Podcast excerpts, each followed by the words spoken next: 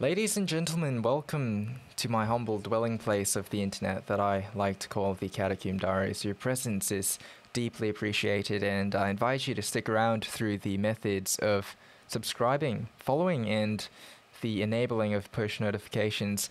Now, I don't know who you are or where you're from, but I am so glad you could join me today. So, today we have, again, my very dear friend Daniel, aka the Jewish Catholic, and let me pull him up right now. What's going Good on? morning, Daniel. Good morning, Mr. Gabriel. Funny story. Um, earlier this morning, I honestly thought Daniel forgot about the podcast, and I started panicking, and I started texting him on Instagram, and started calling him like a crazed maniac. Speaking of crazed, um, speaking of crazed maniacs, let's get into today's topic, dark academia. Now, I'm not sure if I'm making a good connection, but this is what I'm thinking. Sorry. I'm thinking we might have slightly different impressions of what dark academia is. I'm not sure. So let's get into it and find out. So how we got into the into this was last week we were doing a podcast about Halloween and Daniel here told me about this thing called Dark Academia, which I had never exactly heard of, but I've heard people saying to me, like, you know, "Wha- your vibe is so Dark Academia. I had no idea what it was, although I had a mm. rough idea. My first impression was honestly wasn't a good one because it sounded like some TikTok thing, and I thought about um like I- should basically imagined you know TikTok witches, and I thought of that and I was like, darn it, j- yet another terrible thing that people associate me with. Thanks, but after you told me about it, I was like, hmm, this is pretty cool. So I think I want to leave it up to you to talk about what is the historic academia because you told me to go in and do some research. I did, but I want to know what hmm side of dark academia you have, you know, gotten yourself into essentially. All right, so first let's go ahead and define dark academia. And I'm just going to go straight from Wikipedia, which is not the best source for anything. Wikipedia. But, but I think, I got in my this case, information from TikTok. I guess there's not really many good sources out there. Oh, yeah. Uh, but uh, we'll go with this definition, and, and then I'll tell you how we ended up in here. All Okay, right. so dark academia is a social media aesthetic and subculture centered around higher education, writing and poetry, the arts, the classic Greek and Gothic architecture, and the subculture is associated with ancient art and classic literature. So, if, if I was going to define it myself and gathering from all of the things that I ended up learning about it, what dark academia is is it's an aesthetic right it's a subculture some people choose to apply the aesthetics to their surroundings some people go all the way and kind of live it out if you will Mhm. um, but dark academia is is just this aesthetic and this mindset that really focuses on the higher learning right on acquiring knowledge on obtaining wisdom on reading these ancient writings that are handed down to us from the past. Uh, there is an appreciation for real, what I call real architecture. Uh-huh. Of course, I'm being biased That's what I've here, heard as well. uh, Um, sorry to interrupt you, but I have a feeling you might have connected your audio source to your headphones rather than your microphone. So you might want to check that. And while you do that, um, I'm just gonna add on and say that yeah, I did some research. I think yeah, okay, we're on the same page, but we might get into the the intricacies of it later on. But I found that I found an interesting point. I was watching a YouTube video that the reason why dark academia has take has gained so much popularity, so to say, recently, especially with COVID, is because with COVID and without school, everyone's you know doing school from home. people were apparently, you know, free from essays, etc., and they had the freedom to learn whatever they wanted or were interested in without the demands of educational institutions and young poets, artists, composers, authors, and philosophers and playwrights were now able to happily sit down and indulge themselves in you know whatever they wanted to do, and that was sort of a a trigger and the rise of this aesthetic, aesthetic especially on TikTok. Now, have you managed to settle your microphone?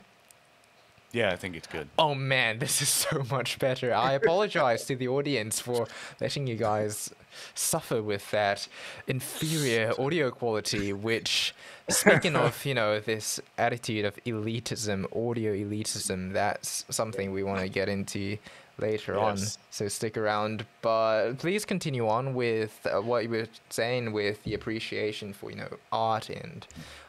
Right. Yeah. So again, sorry, sorry everyone for the horrible audio that you faced, but here we are back again and continuing what we were just talking about. Dark academia uh, really embraces the old, right? And this includes things like the arts. For example, think of a current painting now, or not even that current. Let's think of Picasso, right? Compare that to something by Michelangelo. Uh, compare today's poetry by something that comes from an ancient poet or think of today's philosophy to something that comes from Plato or Aristotle, uh, Socrates, something like that. Um, so, ancient philosophy, ancient art, ancient music, it's basically looking at these things as treasures and trying to obtain it as that which it is a treasure, which is not accessible, quote unquote, to everyone but those who seek for this ancient knowledge uh, and appreciating the beauty of it. So, aside from that, in the aesthetic, there's also a big emphasis on things like death.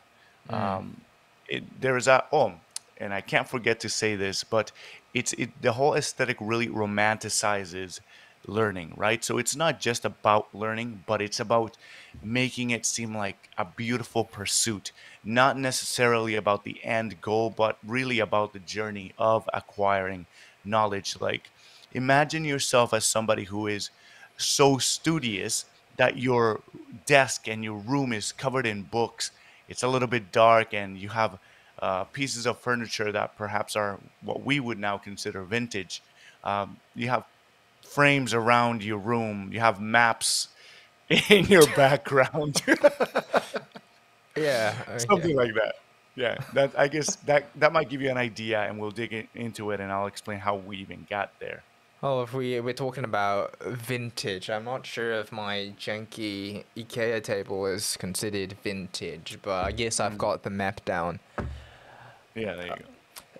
Speaking of romanticizing, um, uh, I think I'm just gonna jump right into it because from you, you, all the things that you pointed out are, of course, really, really great things of course, and I think that um, as the title of this video suggests, you know, a lot of these things can be intertwined with Catholicism, which again we'll get into later. But uh, you mentioned the romanticizing of uh, the romanticizing of learning, but from what I've researched on TikTok, etc., I've watched I told you about this. I also, as part of my research, uh, as part of my research, I watched this show, The Queen's Gambit. Uh, where is my, which you mentioned you liked. I was surprised that mm. you watched it. Actually, oh yeah.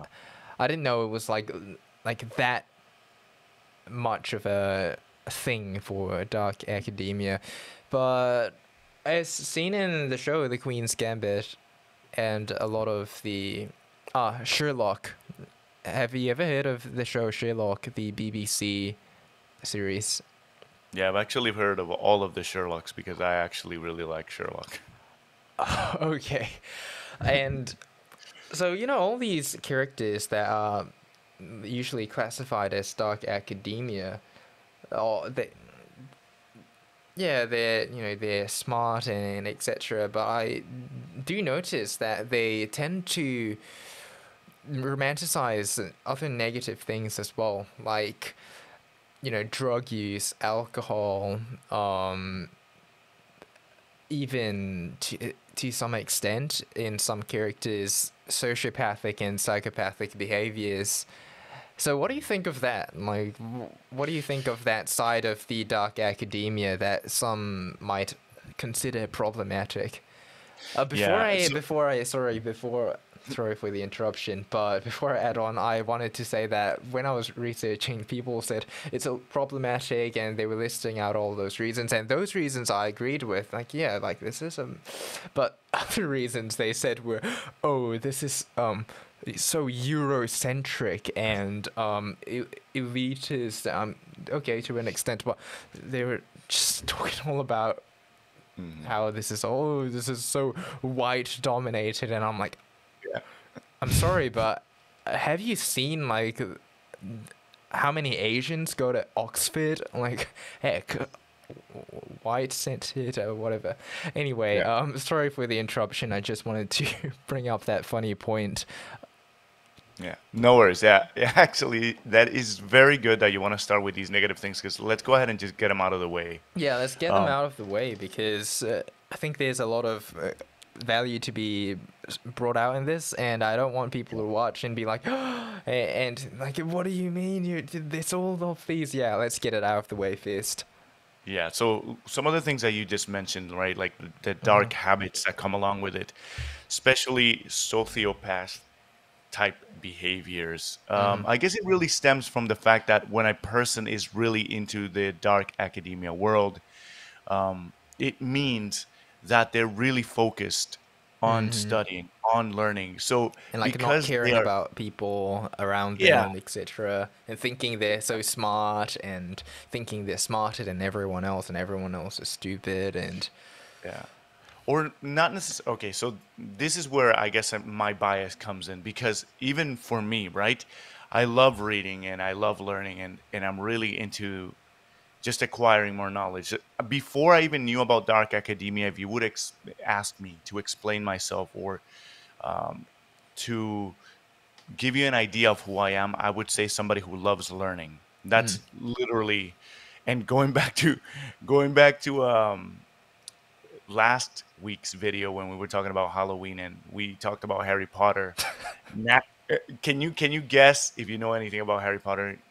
I don't know if you're that familiar, but can you guess what house I would be in? no, I can't. Uh, I'm not that familiar with Harry Potter, but Well, for anybody who is Ravenclaw, and I should let you know basically because they're the same thing. Ravenclaw is like the dark academia folk.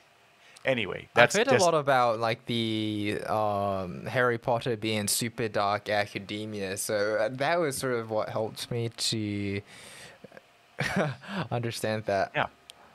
But that's actually part of the interesting about it, right? About the aesthetic in it, and if you think about the ancient castle and the Gothic architecture.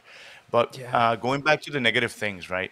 So you mentioned before about the elitism, where the person who is acquiring the knowledge might feel that they are better than everyone else because everyone else is not up to that level, and not everyone appreciates or understands, for example, uh, a beautiful piece of art, right? Um, or some poetry, or you know, there's some people that just don't understand poetry at all. Uh, so you might be like, this incompetent fool, you can't understand this. Yeah, but I like how you just put on like a British accent for for that. Like, what is with that? Like, I don't know this. I really don't know. It, this happens at work too. Sometimes I'd be talking to somebody and I start talking in the British accent, but I really don't mean anything by it. It just kind of pops out. okay, But anyway. sure. Yeah, I really don't know. I've been doing it since I was a kid, so Harry Um, Potter. maybe, maybe actually, that was a good point. Um, so yes, there's the dark aspects to dark academia that include that, and you also mentioned about you know drug use and alcohol use. Again, these are things that come from being so focused on that, and not sometimes you might not find um, a way to fill those natural desires of the human being to to be social and to be relating to other humans. And so you fill that void and learning alone is not going to fill it. So then some folks end up adding these extra substances to their life and sometimes to their own detriment just like for example you were talking about sherlock uh, there's a modern rendition of the uh, story of sherlock holmes it's the show is called element which is a really good one Oh, But one I thought you were gonna talk about the one with a female Watson. Like, oh goodness me, have you heard about that one? that is the female watson the asian one Wait, you're talking about Element. So Element is the one with the female Asian Watson. yes Do you think that's good? Okay, okay. the show is pretty me. good. I mean- enlighten me. Uh, I focus more on like the character of Sherlock. I don't really care for Watson. Sorry for any Watson fans out there, but what I do appreciate about him uh, is the fact that he's so studious, right, and that he seeks to go beyond what everyone would expect a regular person to to do, right? Like that's one of the things that's crazy about Sherlock Holmes, where he walks into a room and he would pick out things that he would see as evidence, but to the regular person, it would be nothing more than the background in the room. Um, but one of the things you notice about this character is that he has had a problem with drug use and alcohol use uh, because of the fact that he's such a sociopath, basically.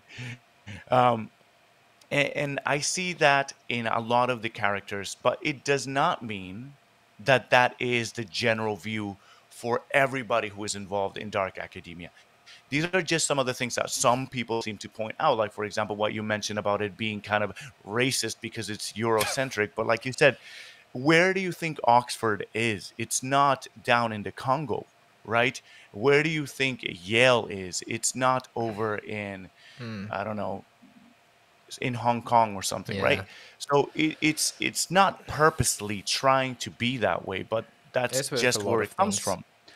Yeah, and that's where it comes from. For example, Greek architecture, it, it mentions that it talks about the Greek language. By its very nature, it comes from Greek. There's also a huge emphasis on Latin. Where did you think Latin came from, right? It didn't come from the Amazon, it came from Rome. So all of these things, it's not that they're purposely racist, but in this super hypersensitive uh, world that we live in now, everybody Yeah. takes like, oh, look at how racist it is because it's it's the Romans being Roman and speaking their own language, or the Greeks speaking their own language. Like, bro, let's chill Yeah, out and heck, yeah. appreciate it. And that's that's where dark academia turns good when you learn like, wow, you know what? I see that culture, which is not my own necessarily, but I appreciate it. And nobody's kicking you out, right? Nobody's saying that you can't partake in that, but you gotta appreciate that culture for what it is. And that's why you're appreciating that architecture, that art, that music, because you saw something in another culture that is appealing and they have this appreciation for knowledge. So in that, um, maybe we can dig into it later. Yeah, but what yeah. that means is just means that acquiring knowledge, even though it does uh, really focus on on those cultures per se, it doesn't mean that you cannot appreciate, uh, let's say, for example, Hebrew uh, knowledge. For example, I have this book of ethics, which is actually a Jewish book, and um, Jewish writers are not really known to be that type of uh, socio-ethical type of works, like what you might see in Greek thought. Uh, but there is this work, and I really love it. Right, so you might find something that comes from Chinese literature or something that comes from um, somewhere in the continent of Africa, anything like that, right? But it just focuses on acquiring knowledge and romanticizing it. So if you don't mind, I'll, I'll let you speak your piece, but then I want to tell you the funny story of how I ended up actually running into dark academia. No, that's what I'm most curious about. But I just to add on to that, I think it's very true. You know, the well, one of the other issues that they said was the exclusivity of dark academia and how some people might, you know, they they can't they they complain about not being able to find their place in it, etc. Uh, I think that's complete and utter nonsense, honestly, because it's it's not meant for everyone. Like, W- That's the problem with a lot of things nowadays, is- isn't it? The, they mm-hmm. they think everything has to be for everyone, and you have to include everyone. Like heck, it, like bloody hell, it's it's, it's Yeah. meant to be. Like I think, it, it, I think I just thought that criticism of it was just ridiculous. It's sort of like criticizing Harvard for being exclusive. Like, heck, it's meant, whatever. Anyway, but also on top of that, the entire thing about, you know, you see something in another culture that you appreciate, you know, that's something I think both of us in particular can relate to. I think uh, you and I share some common g- ground on this. Like, me being Asian, clearly, the you know, if I were confined to my culture, that would essentially mean that oh, I I must only behave a certain way and like follow Confucian ideologies and stick to you know Asian culture and you know I'm not allowed to do anything else and I have to box myself into this. But no, since when has it ever ever been that way? I think hey, that's something great about this. mm, I, I don't want to say specifically dark academia, but just in general, I think pursuing a higher standard, virtue, whatever it is that you see it in, whatever beauty, wherever you find beauty, like you, you you're totally free to go and pursue that. And if you think the color of your skin is holding you back, that's kind of your problem. And I Yeah. think, as with you, if you confined yourself to, you know, oh, you're you're Jewish, so that means you can you cannot believe in Jesus Christ. Like Mhm. th- things would be a lot different f- for you, I'm guessing. Yeah. Yeah. Yeah. So that's again. I, I don't want to beat this dead horse so much, but basically, what there's two things that I want to emphasize in regards to this thing that we were just talking about for dark academia or anything, right, with, that requires gaining knowledge. Number one, by its very nature, there is some form of elitism, but it doesn't have to be taken in a negative uh, perception. For example, like the example that you gave about going to Harvard, if you don't have the knowledge, if you don't have the abilities, if you don't have the mental faculties to attend a, such a prestigious Daniel, we Uh, literally sound like the most elitist people ever. No, but it's it's the reality. It's it's gonna be it, it's gonna affect that person in a negative way, right? What are they gonna do if they're not able to actually comprehend what is being spoken of? It's just like, for example, uh, let's say that there is somebody who doesn't know anything about art and all of a sudden wants to be uh, Hmm. painting something that was made by Raphael. It's Yeah. very unlikely that they're Mhm. going to be able to obtain that level. Of course, you can learn and get to the point, but you are, you cannot consider yourself in a certain rank when you're not. You just have to be realistic. For example, me, when it comes to music, I can appreciate it, but never in my wildest dreams would I assume that I am worthy to be part of, you know, Juilliard. Uh, you know, do you know that university? yeah, I do. Yeah. So of course they're elite in the world of music, but I can't pretend to be anything there. Uh, you know, I can play the drums, but that's about it, and I don't think that's gonna help me there. Um, so by its very nature, in everything there is some form of elitism, but it doesn't necessarily mean that it's um, purposely kicking people out. Rather, if you want to be part of it, you need to put yourself in that world, and you need to put in the work to actually get there. So that's number one. Number two, when it comes to the whole racial thing, I feel like a lot of people just put problems where they don't have to be. Like, seriously, people, there's plenty of smart thinkers in every race, in every skin color, of both genders.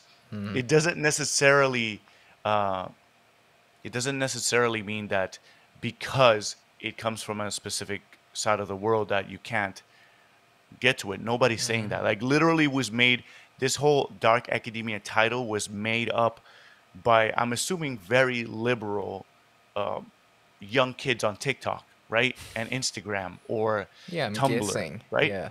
Wh- Which means those communities nobody's racist. Like everybody there is a super hyper liberal. That's So such a nobody's- good point. So you know what I'm saying? It's like, oh, people are like so exclusive and they don't want to let me. Literally, nobody's saying that. You guys made this up. Nobody's kicking you out. Such a good point. Uh, no, Yeah. th- those two points essentially sum up why I thought the exclusivity thing was so ridiculous. So please, I want to know how did you get into this thing? Because as you just mentioned, it's literally a thing made up by a bunch of liberal TikTok kids. Like, how did you? Sorry, how old are you? If you don't mind. I'm. Wow, that's terrible. Thanks for asking me. I'm 32. No, I'm 31. Oh my gosh, 31. Yeah, exactly. Like, what's a 31 year old guy doing in this TikTok trend? Like, when I was researching, Yeah. I was like, are we sure we're on the same page? Like, is he talking about that dark academia that I I'm seeing on TikTok? Like, so please enlighten me. Okay, so it, it all begins with the fact that, you know, we're mostly online, as you mentioned before, more specifically nowadays that we're all locked up at home. But even prior to this, I've, like I mentioned before, if you asked me who I am and eh, describe myself, I would tell you I'm a person who loves learning. I'm, I'm an artist. I've been an artist my whole life, specifically painting and drawing. Um, later, I, I got to show you some of my artwork. Um, yeah. In addition to that, I'm a I'm a lover of the actual classical arts. I'm talking about the music and the fine arts. I'm also a person that doesn't believe that uh, art is subjective and that uh, that beauty is in the eye of the beholder. I don't believe in such craziness. I believe that there is such a thing as beauty and such a thing as truth, something that everyone will objectively say that's beautiful or that's really great art. Like nobody is going to look at the Sistine Chapel and say, "Yeah, that's not art." Everybody will recognize that's art.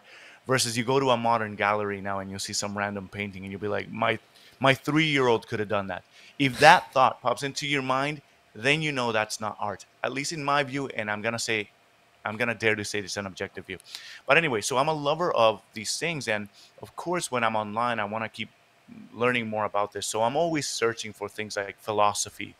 Um, now that I've been getting more into Catholicism, I've been looking a lot for Thomistic type of philosophy, right? Which, in in its essence, it's very uh, tied to Aristotle and to his philosophy um, which of course you know comes from Socrates and from Plato. But Aristotle, I think, is like the the one when it comes to those major three. Um, of course, uh, as you know, also I went to school for architecture, which means that I also really love architecture. And that same mentality that I carry from the world of art, I also carry into the world world of architecture, which is I don't consider every piece of architecture out there, out there, every building, every structure to be beautiful. I I just don't. Specifically, I know that uh, minimalism, you know, it's a trend that was really popular not too long ago. It doesn't seem to be so popular now, but minimalism focused on Pity. keeping us super clean and simplistic, straight lines, straight edges. And honestly, I, I don't find it that appealing. Uh, Really? I did like the, yeah, I enjoy the, the idea of not being cluttered because I hate being cluttered. Uh, I feel mentally claustrophobic in that sense. Uh, but I appreciate beauty and I appreciate yeah, yeah. decor. Like obviously, I have a frame in my background that you know it's, it's got like a gold framing. Mm-hmm. I have art on my walls, which is um, you know it, it's not the most simplistic of art. It's Catholic art. I have crucifixes and plants and candles and books. Like I'm just looking at my desk and these other things that are here. I have Okay, paint yeah. Well, You I know, mean, so- by honestly, by um, no offense, but by American standards, I, I would say that you're you're you're pretty much a a minimalist, and maybe maybe that's just because you're in Japan. Yeah, probably right. Uh, so yeah, so just all all of that just to say my background and how I ended up discovering dark academia is because I was looking for, I I look for these things right, and hmm I being that I'm Jewish, I learned Hebrew, and being that I study the Bible, I also look into Greek, um, into the Greek language, so I can understand the scriptures better. So Hebrew and Greek, ancient languages, and of course, now that I've been into the world of Catholicism, I've been learning more about Latin. So I've been getting myself like Oremus, which is a really good book, and we spoke about it before. Oh yeah, Um, still Latin for the illiterati. Yeah, it's it's a great book. So all of these things, when I start searching for Latin, for the Catholic architecture, hmm for all of these things, you know, the good old algorithms of the interwebs start making suggestions to you. And I guess it picked up on the fact that I was looking at these certain type of things, like ancient literature, all of these philosophers, this type of classical music, this type of classical art, and it it must have taken all of this information and said, "Hey, I think you like dark academia," and it started promoting these dark academia videos on my on my YouTube feed, and I'm like, "What in the world is this?" And I just ignored it because I, I didn't know what it was. So then one day I'm like, yes, forget about it. Let me just click on this dark academia thing. And I clicked on the video, and it was somebody, I don't remember who, uh, but they were basically describing dark academia. And I'm like, man, That is so this me. that is so me. That this is exactly who I am. And then the more I thought about it, I'm like, wait, this isn't just me. This is a traditional Catholic view. This is what Catholicism is. And then the more I learned about it, I'm like, wait a second. Catholicism is dark academia. How so?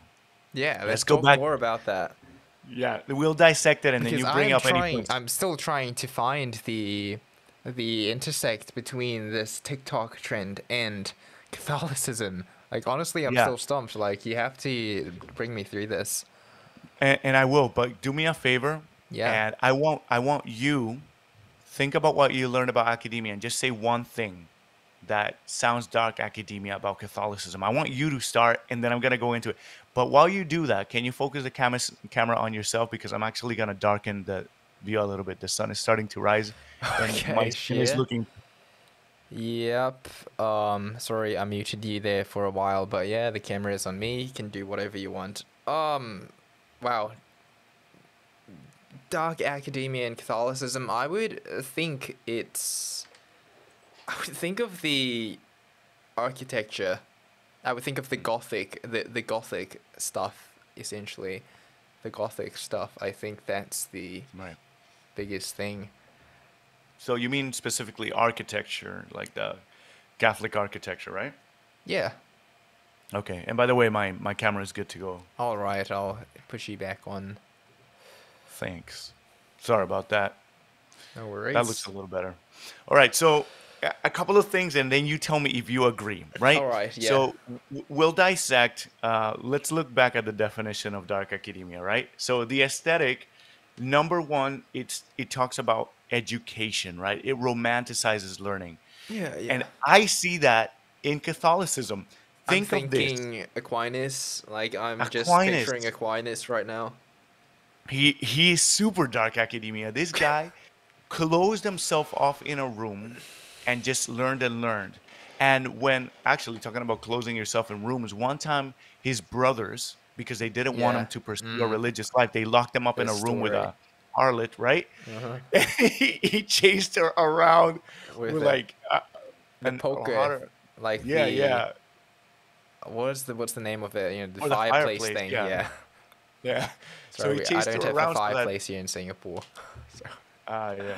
But yeah, actually, I have a fake one in my house. But anyway, so he started chasing her around with that because he Hmm. didn't want to have to do anything with that. What he wanted to focus on was learning, right? So when it, when it comes to the learning factor, think you don't even have to go that ancient. Just think about the fact that some of the greatest discoveries of our times have been made by Catholics. One of the greatest telescopes is owned by the Vatican. mm, Um, Big Bang the fact that we yeah the big bang theory is was uh, pushed forth by a priest right Mhm. so a lot of Nobel Prize winners are Catholic. A lot of the greatest minds have been Catholic. Mm-hmm. So when it comes to higher learning, you know that's that's what Catholicism is. It pushes that. A lot of great universities uh, and schools surround themselves with this type of thought.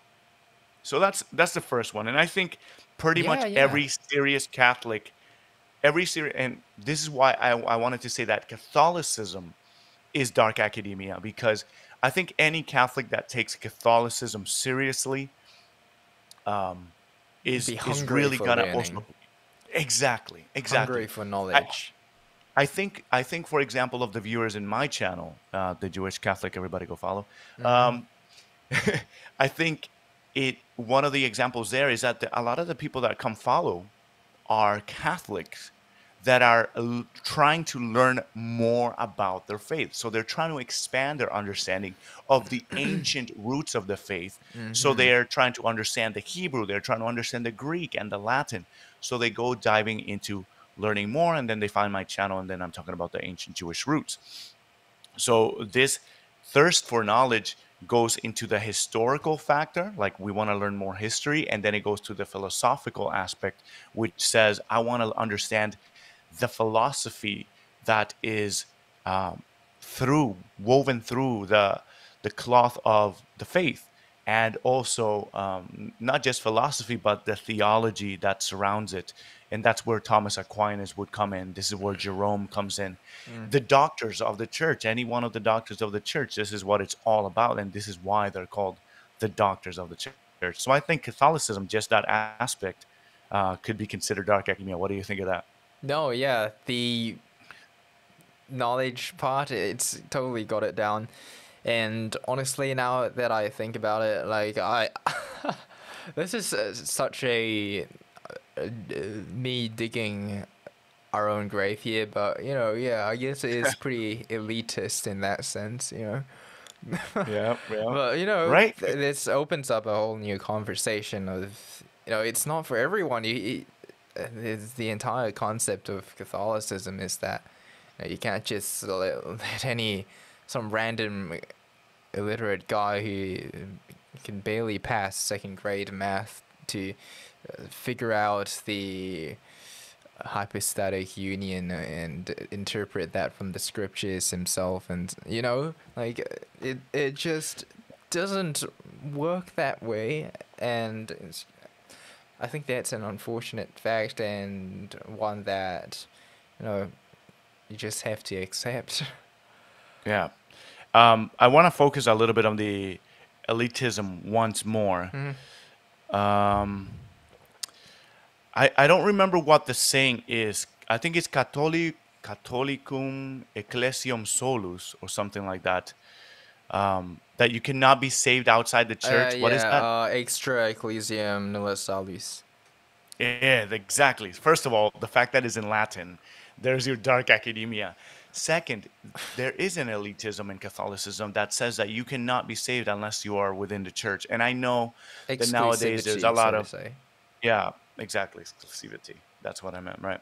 So if you if you look at modern teachings in the church, they'll say like, "Oh, you know, now we have a bigger understanding, so other people could potentially be saved because of the graces that come from the church, but technically they're not baptized into the church. Like mm. let's say somebody who is a an Amazonian that never had any idea mm. about Catholicism, doesn't know anything. And this is what we call that invincible ignorance, where they completely, literally, it's not on their own fault, and they have followed the moral compass that God has provided mm-hmm. every human yeah. being with. And they've done so in a in the right manner. And then they, the church says that they have the potential of being saved. But the teaching remains that hmm. the reason why they're able to be saved it's not just because they simply happen to follow these things but because of the graces of the church that prays for the whole world right and the graces of the church which are really the graces of yeshua god himself just dispersing these graces that uh, can save, right, to those who accept it and or who live according to the pattern which God laid out. So in that way, there is a lot of exclusivity uh, in Catholicism, right? It's again not for everyone because if you reject the faith, then you're not in the club, basically. So when it comes to Catholicism, how do you get in? You have to go through a certain set of steps to be considered part of the church, part of the kingdom, right? So you need to get baptized, you need to get confirmed, you partake of the economy of the sacraments, Mm-hmm. and you live out the faith. So in its in its essence, Catholicism in that way is very dark academia.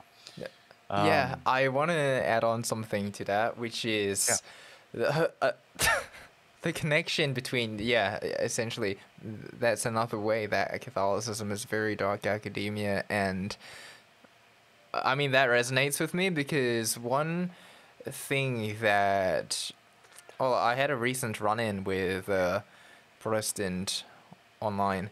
And something he said was, "Oh, you know, Catholics are so arrogant and like exclusive and because like uh, the guy was one of those protestants who you know they believe that you know as long as you believe in christ you're all saved. And to them you know that's you know that's a very good virtuous um biblical uh, christ-like message you know? Like uh, christ wants to save everyone. And you know from uh, I guess in another life I no, I'm not gonna say that, but I, you know, I, I can, but I can see what where they're coming from. You know, like it's a good, it's coming from a good place, I guess, but.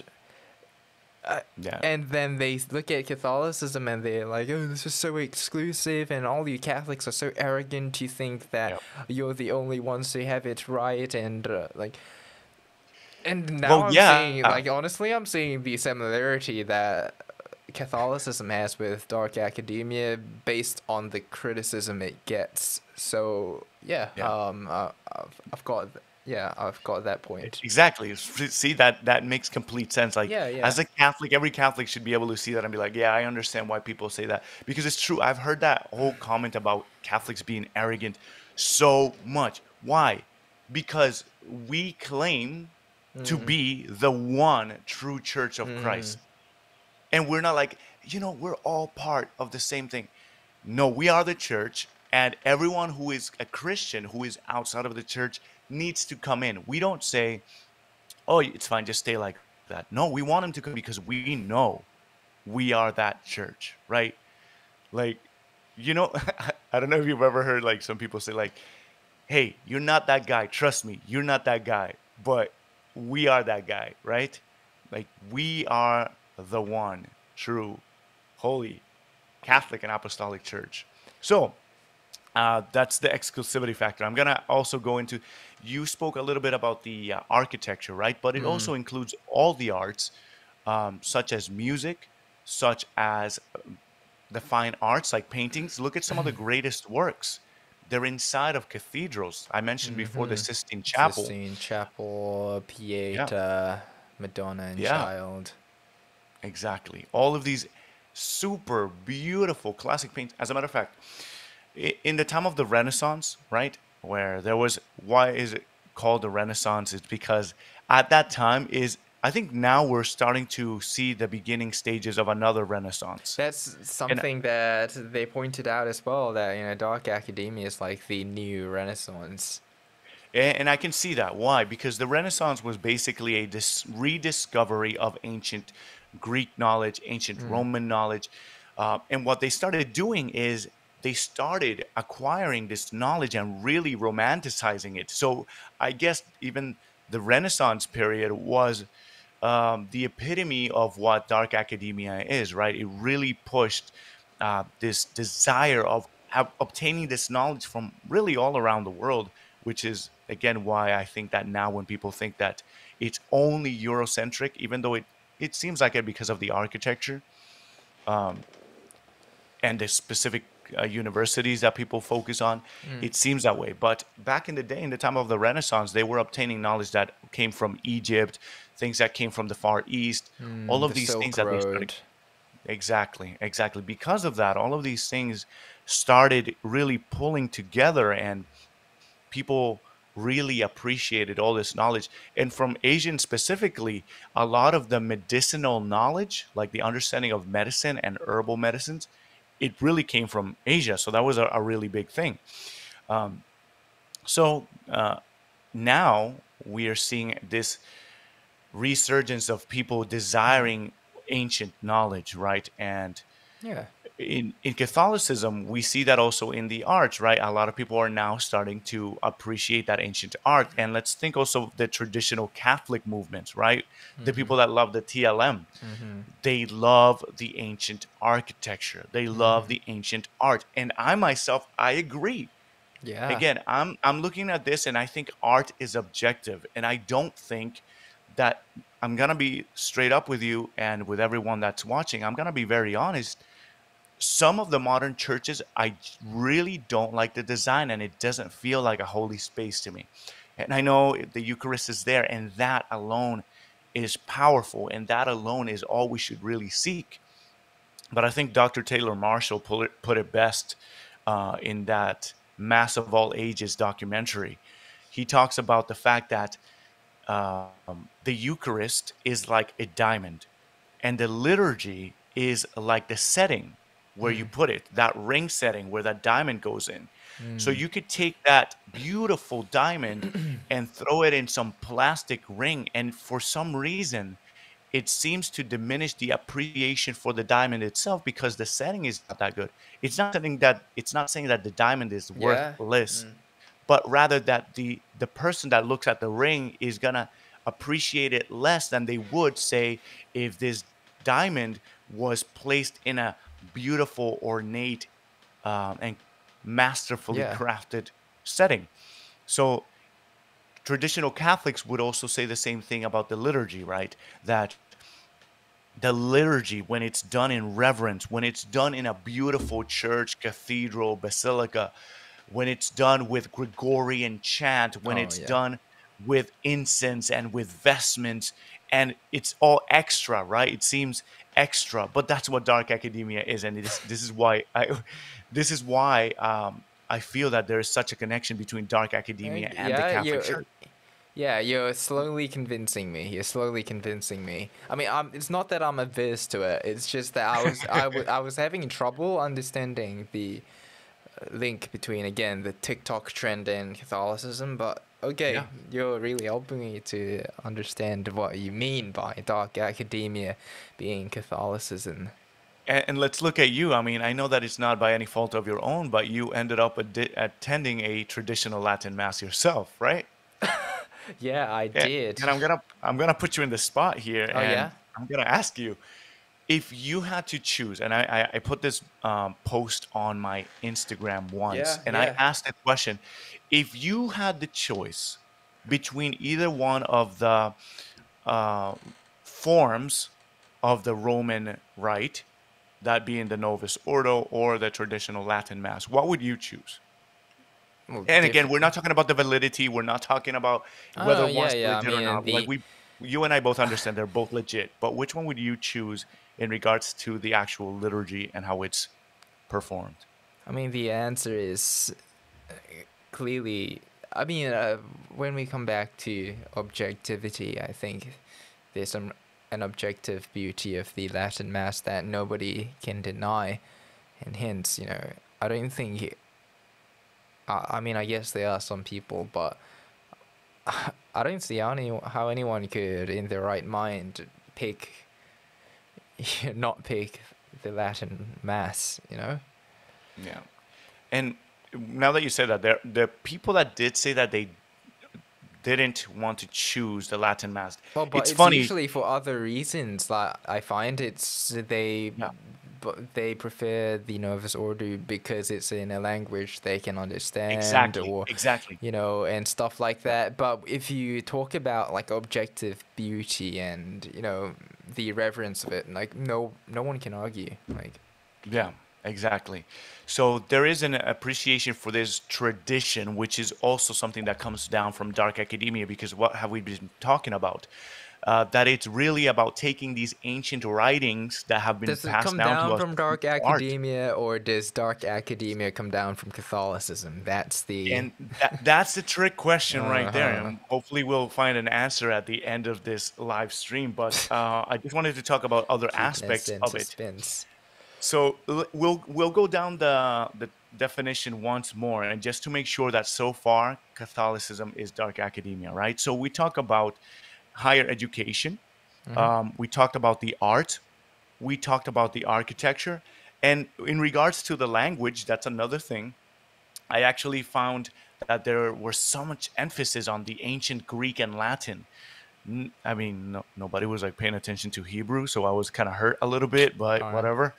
But for, for somebody who studies the scriptures, you're gonna know that Latin and Greek, and of course, for me, Hebrew, these ancient languages are essential to our faith because just look at the cross. If every if a Catholic has the crucifix in their in their home, you know they have the uh, I N R I, which is yeah. So that right there, that's Latin. Um, and I think pretty much every Catholic that has a crucifix is going to have that in their in their home.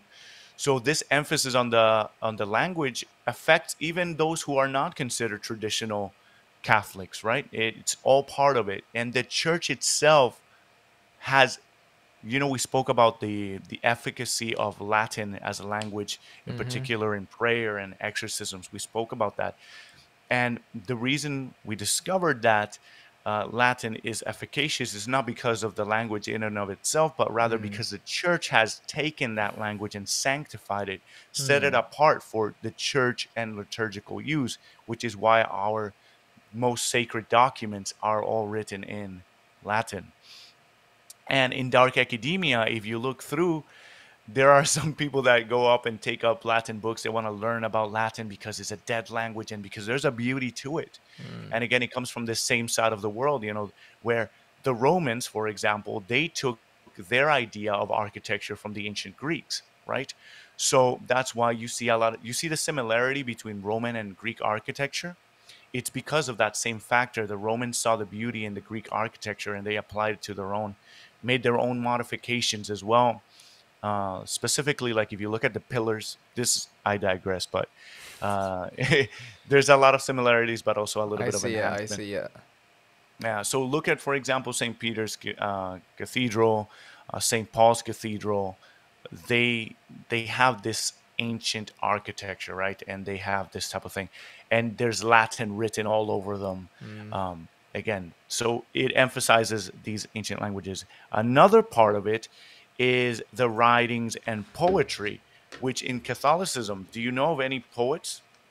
I actually don't. I So there there is. I would consider know a lot of prayers to be poetry, though. I, I'm actually really hurt that you're so close and you cannot think of poetry as a Catholic. The Book of Psalms. Oh, yeah. Okay. Fine. Like, bloody hell. Are you not embarrassed? Yeah, I am. I'm sorry. I I didn't used to be a Protestant like you. You know. it's a bad joke. Yeah, I get it. Yeah, but Song of Songs. Yeah, yeah. The entire. Mm. Right, right, and but you were right. A lot of our prayers they are pretty much straight up poetry, and that's not that's not the only extent of it. There's actually a lot of uh, poetry throughout um, our literature, right, in Catholicism. So there's one other aspect that I want to touch up on, and then we can just kind of have like a free for all. And I don't know if you're gonna take questions from anybody that views, but uh, so we spoke about the higher learning, we spoke about poetry, we spoke about the arts, we spoke about the languages. We have literally gone through the definition of dark academia, and everything matches up with Catholicism. But there's one last point: Okay. The emphasis on death, Hmm. right, and murder, and that's the go- the gory side of dark academia. And you know, a lot of people start looking into murder mysteries, and this is something that the world of dark academia really emphasizes in. And you'll see sometimes they'll have like skulls in the background and things like that. Can you How we both just prepared our. We did not plan this. We just. that was that was not planned but yeah so can you Yeah. explain what is that for those of the people that might not know what in the world are you holding Yeah, uh, memento mori, um, Latin for remembered death. exactly. So it, again, Catholicism is so focused on death in so many levels. Number one, our faith exists because the Messiah was murdered, Mm, right? He was crucified on a Roman cross for us, right? So the whole faith literally is based on that factor. The fact that he was, and it is like a murder mystery because think about it. So many people, when he died, they thought maybe he didn't die, maybe, or maybe he did die. Like, for example, the, let's take it from that he didn't, he was not murdered, right? In in Islam, they talk about Yeshua. Uh, they call him Isa, and what do they say? They say that there was a switch that happened, that, that an imposter was actually crucified on the cross and died, and that I didn't know Yeshua that. actually, yeah, and that Yeshua was actually, uh, he was taken up into heaven later, but that he didn't die. In in other sources, like in the ancient Jewish world, they said, "Oh no, he was he did die, but the disciples stole the body." But hmm. then this is where the resurrection and the assumption are so important because they prove that Yeshua actually really did die and really did come back to life. So it's kind of like a big murder mystery. It's like what really happened. So and, and it's Dun, not dun, just a murder mystery and it's not just a great murder mm-hmm. mystery. It's the greatest murder, murder mystery, of all time. Of all time that literally. Changed the world. Yeah. the whole world is changed because of it. Not only that, let's see the other aspect. I'll, I'll let you have some free reign because I feel like I've been talking too much. No, no. Can you, Like this is like this is all you, man. uh, well, another aspect of this whole death thing is memento mori. Like you said, it's remember death. It's remembering that we are mortal and that death awaits us. But for a Catholic, we don't look at death how most of the world does with fear. At least we shouldn't, right? Yeah. Especially now with this whole health situation where Catholics seem to be forgetting that death is Yeah. not the end and we should not fear death. What does Paul say? He says to die is gain. So we we kind of romanticize death because we understand that it's not the end. So we have that. Not only that, many Catholics have things like skulls or images of memento mori around their house. Mm-hmm. We also talk about the saints who have passed from this world, and we see them as even more alive. So again, we're romanticizing. Look, I mean because we Halloween. We just did that last week. Exactly. How how more dark academia can you get in regards to death than that, right? yeah. So, all I feel Hollow sad Tide. for I feel sad for um Pro- Protestants who want to be into this whole dark academia thing. Like, I'm sorry, Yep. you, you, you, you just can't. you just can't be Protestant and like dark academia. Like, sorry, this is just is being elitist right now. Like, sorry. Yeah, pretty much, man. Speaking of this, now I want to bring in some pop culture into this. Um, Yeah. so first of all, the skulls, uh, the entire dark academia aesthetic. Um, in the BBC Sherlock series, he like like he literally has a skull. Like he likes Yeah. to talk to a skull. Like so that's something that yeah, you're right. Dark academia is all about skulls, and Yep. also the um going back to that little quip that I made about you know if you're a Protestant you can't be into this dark academia thing. Um, I mentioned this before, but I read a Reddit post I think about it was comparing two Marvel superheroes. Like it was Peter Parker, Spider Man, and Daredevil. So Peter Parker is uh, Protestant, and Daredevil is Catholic. And they were just comparing the two characters and how it affects the way they behave and their decisions. Like Right, right. Peter Parker is always like swinging around, happy-go-lucky, and Mm-hmm. you know, whereas Daredevil, he's like all dark and broody, and like he's always Yeah. having these like moral dilemmas in oh, should I kill Kingpin or sh- no, but I can't kill, and then he goes for confession and he sees his priest, and you know, and I didn't know he was actually Catholic. really Daredevil.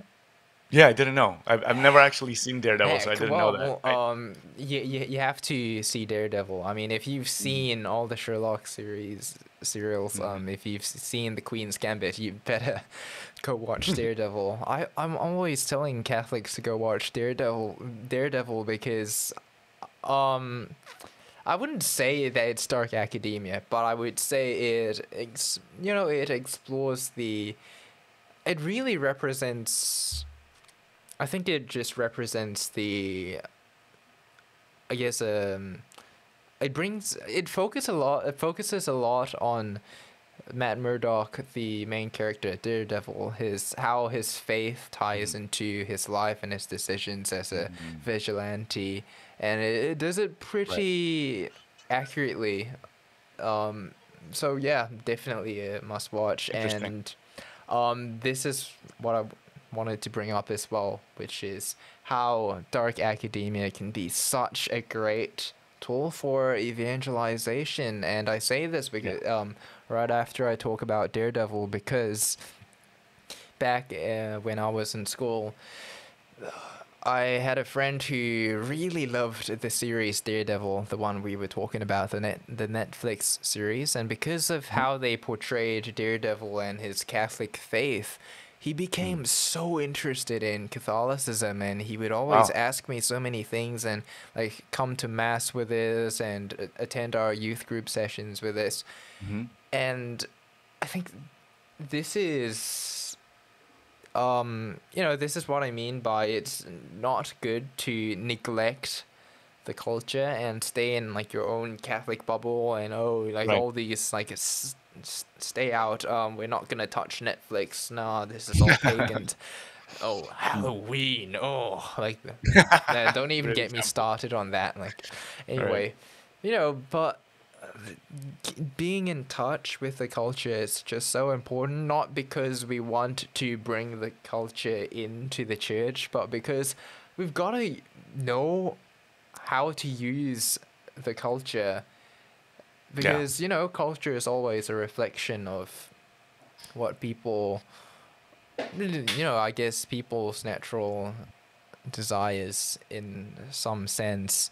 And when we can observe the culture and identify what it is people are yearning and of course all of us yearn the same thing right? Um Right. we all yearn christ but how that manifests uh, Mm. it manifests in different ways depending and this is some a part where some people may be like oh no like that's so modernist but it's just the fact that you know that desire manifests in different variations and styles depending on the context and their culture where they grew up where they live what point in time they're living in you know Right. whether they grew up in the age of the internet or whether they grew up in the age of um you know working in the fields i think Mhm.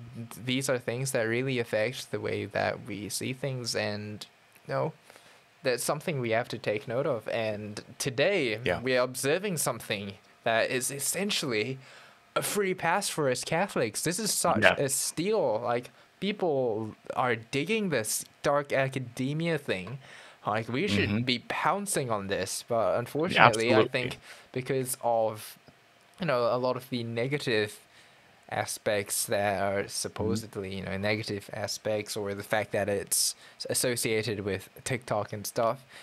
Uh, Many Catholics will push it away and be like, "Oh no, no, like none of this," and you know it's a pity. You know the traditional Yeah. Catholics will do that, and the modernist Catholics will just take it uh, to to a whole nother level, Yeah, which yeah. is just beyond doctrine. But what what do you what do you think about this? How can we use Yeah. dark academia as the perfect evangelization tool? Well, I think you you said it the perfect way, which is the fact. Well, there's a couple of things that you said that are really awesome. Number one, what you always focus on, which is you know bringing the church to the culture, and you said that this is a free pass because of the fact that we don't have to do anything. We just have to be Catholic. Yeah, we don't even have to people. hide the broccoli and the brownie uh, if you, yeah, you know, we don't even have to do that. They literally want the broccoli. Yeah, like literally, the reason why I even discovered dark academia, it's because everything that I was looking for in Catholicism made YouTube think that I was looking for dark academia. So, that's number one. Uh, the other thing is that we, if there's also the distinction, of course, the the modernist view of Catholicism, which I disagree with 100% in, Oh, in its philosophy and core, right? But the traditional Catholicism, which means it, all it really means is authentic Catholicism, because Mm-hmm. let's be honest, when you look at a modernist view, uh, and I'm sorry, I'm going to go down a little bit of a rabbit trail, but what Yeah. we think of when we think of modern, modernist view of Catholicism is the one that wants to change the traditions which have been handed out to us. And I'm just going to go ahead and say it like, for Yeah. example, female priests, uh, let's say, for example, uh, the pro pro choice view that some Catholics are trying to push. That's not Catholicism. That's why I make the distinction of this modernist view on Catholicism versus traditional Catholicism, which believes in the teachings and the traditions of the church. So if you are living in the world of actual Catholicism, which is traditional Catholicism, then you're going to observe these things that we which we have been talking about in dark academia and recognize that this is our faith. And you know what's funny? That when young kids go and look at dark academia you noticed how so many people are getting offended because mm-hmm. of the exclusivity and because it seems so elitist. And mm. all of the things that they say against it you and i were like what? This why are people complaining about these things and that's the same thing that we do about Catholicism. And I think the reason why we both had that same reaction, it's because both of us being in the world of Catholicism, we get those criticisms and we're like, what? Why are people saying that? And also, we aren't the, you know, we're not necessarily what, you know, we're not uh, white European people. Like, Right. I'm an Asian Right. guy. Daniel is a Hispanic Yep. Jew. Like, you know, we it's not exactly what the typical Catholic stereotype that people try to put out as ex- exclusive is. And I think it's the same for this dark Yes. academia thing. Yeah, and the reason why we can use all of this and leverage to the advantage of the church is because, like I said, I found it because I was looking at these Catholic things, and mm. YouTube thought that I was looking for mm-hmm. Dark academia. But what happens if the people looking for dark academia end up looking to it and find Catholicism? Yeah, that that would be So what does that mean? That means if you're posting traditional Catholic things, hashtag dark academia. Yeah, we have to do that. We have to start this trend. Like Yeah, absolutely. And I think I think if we start doing that, these young people who are, and let's What? really get to the center of it. yeah, of what why- are they seeking? Exactly.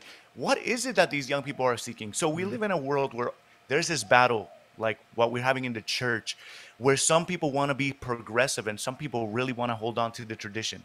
Hmm. This speaks to the voice of the youth.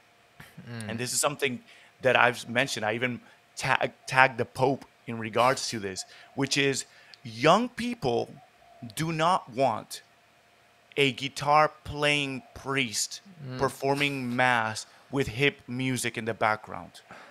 Young people are looking for something solid.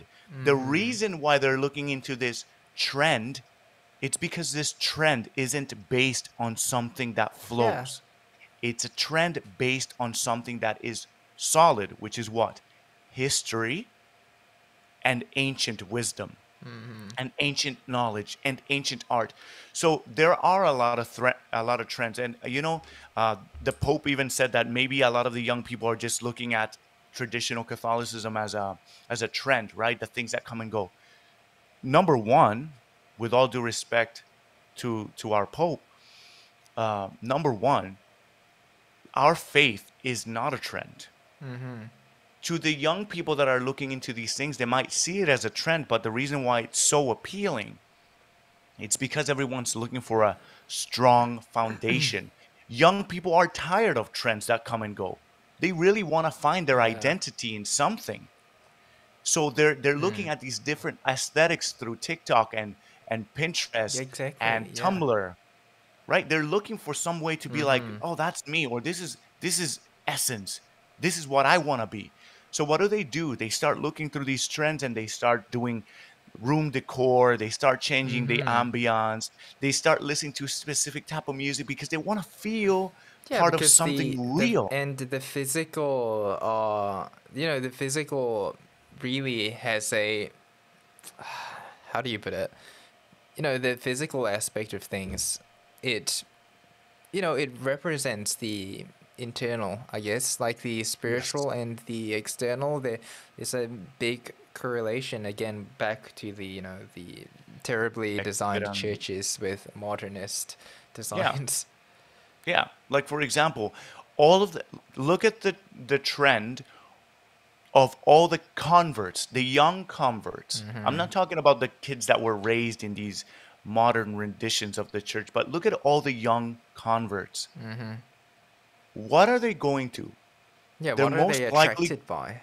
Yeah, they're most often, maybe not 100%, but most often attracted to the ancient liturgy and the churches that look like the Catholic churches. And uh, this is me coming in from an external person's view, right? I was not born Catholic. But what called me into Catholicism is when I would look at these churches that look grand because they look ancient, because they look like they come from a solid foundation and tradition, because they look royal, because they look holy. And young people and young converts, they're coming into the church because they see this ancient beauty, versus they look at some of these churches, which unfortunately I've seen, that legit look like an Apple store. Yeah. Their architecture is horrid. me. So, like, I'll give you an example here in Tokyo. Um, The very first Catholic church that I went to in Tokyo was a mm-hmm. very modern looking church. And I was, I loved the fact that I was in front of the Eucharist. Mm-hmm. But then I'm like, this, there's something off about this.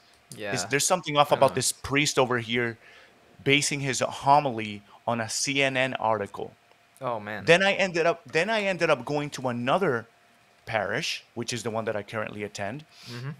And the building is in this old style of architecture with gothic um, highlights on it, beautifully done and crafted with the stained glass windows and all of these things. And I stood there, and that's where I am now. So it's like um, Bishop Barron. I'll bring him in here, even though some people consider him a modernist too, right? But he's also a person that really believes in Yeah. beauty, right? he Uh, believes I that think he's cool. yeah. So he talks about you know the the three main big things, which is uh, beauty, Mm. truth, and what was the other thing? There's another thing, but beauty and truth basically tied together, and a lot of times it's hard get young people or anyone with truth. So Mm-hmm. you present beauty first, and this is where again the dark academia aspect in Yeah. Catholicism really work you're really gonna have a hard time going to young people out there and being like, "Hey, listen, you're gonna go to hell if you don't Exactly. uh, yeah, yeah. accept Yeshua." But if you say, "Look at that beautiful cathedral," wouldn't it be awesome to check out the inside? Look at that beautiful church.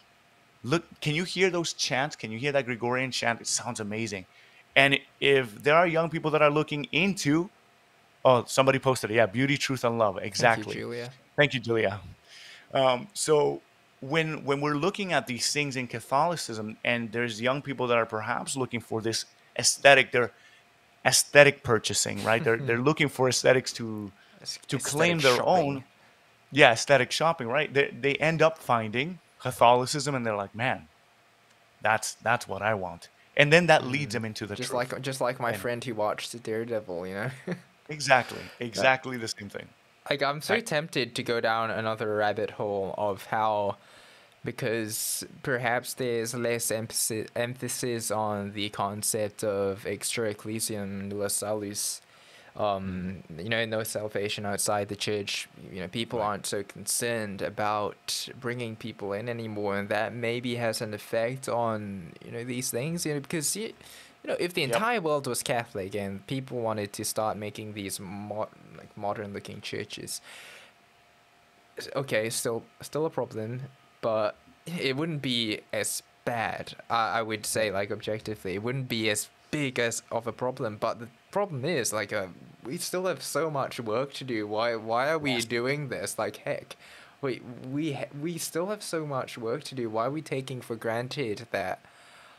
Uh, we, we can't take it for granted if these uh, why are we neglecting the beauty and splendor of our faith you know is uh the word would be like why aren't we flexing? You know like why aren't Yes. we why aren't we flexing how like amazing we are? Like and you know this is what you know, natural beauty you know as bishop barron says it brings people in. And Mhm. another another thing i wanted to say about your the dark academia being a good evangel- evangelizing tool is you know it's a lot like marketing in Mm. the sense that in marketing or sales rather you the most effective leads that close i'm sounding like a total like like asshole entrepreneur here talking about like sales and stuff.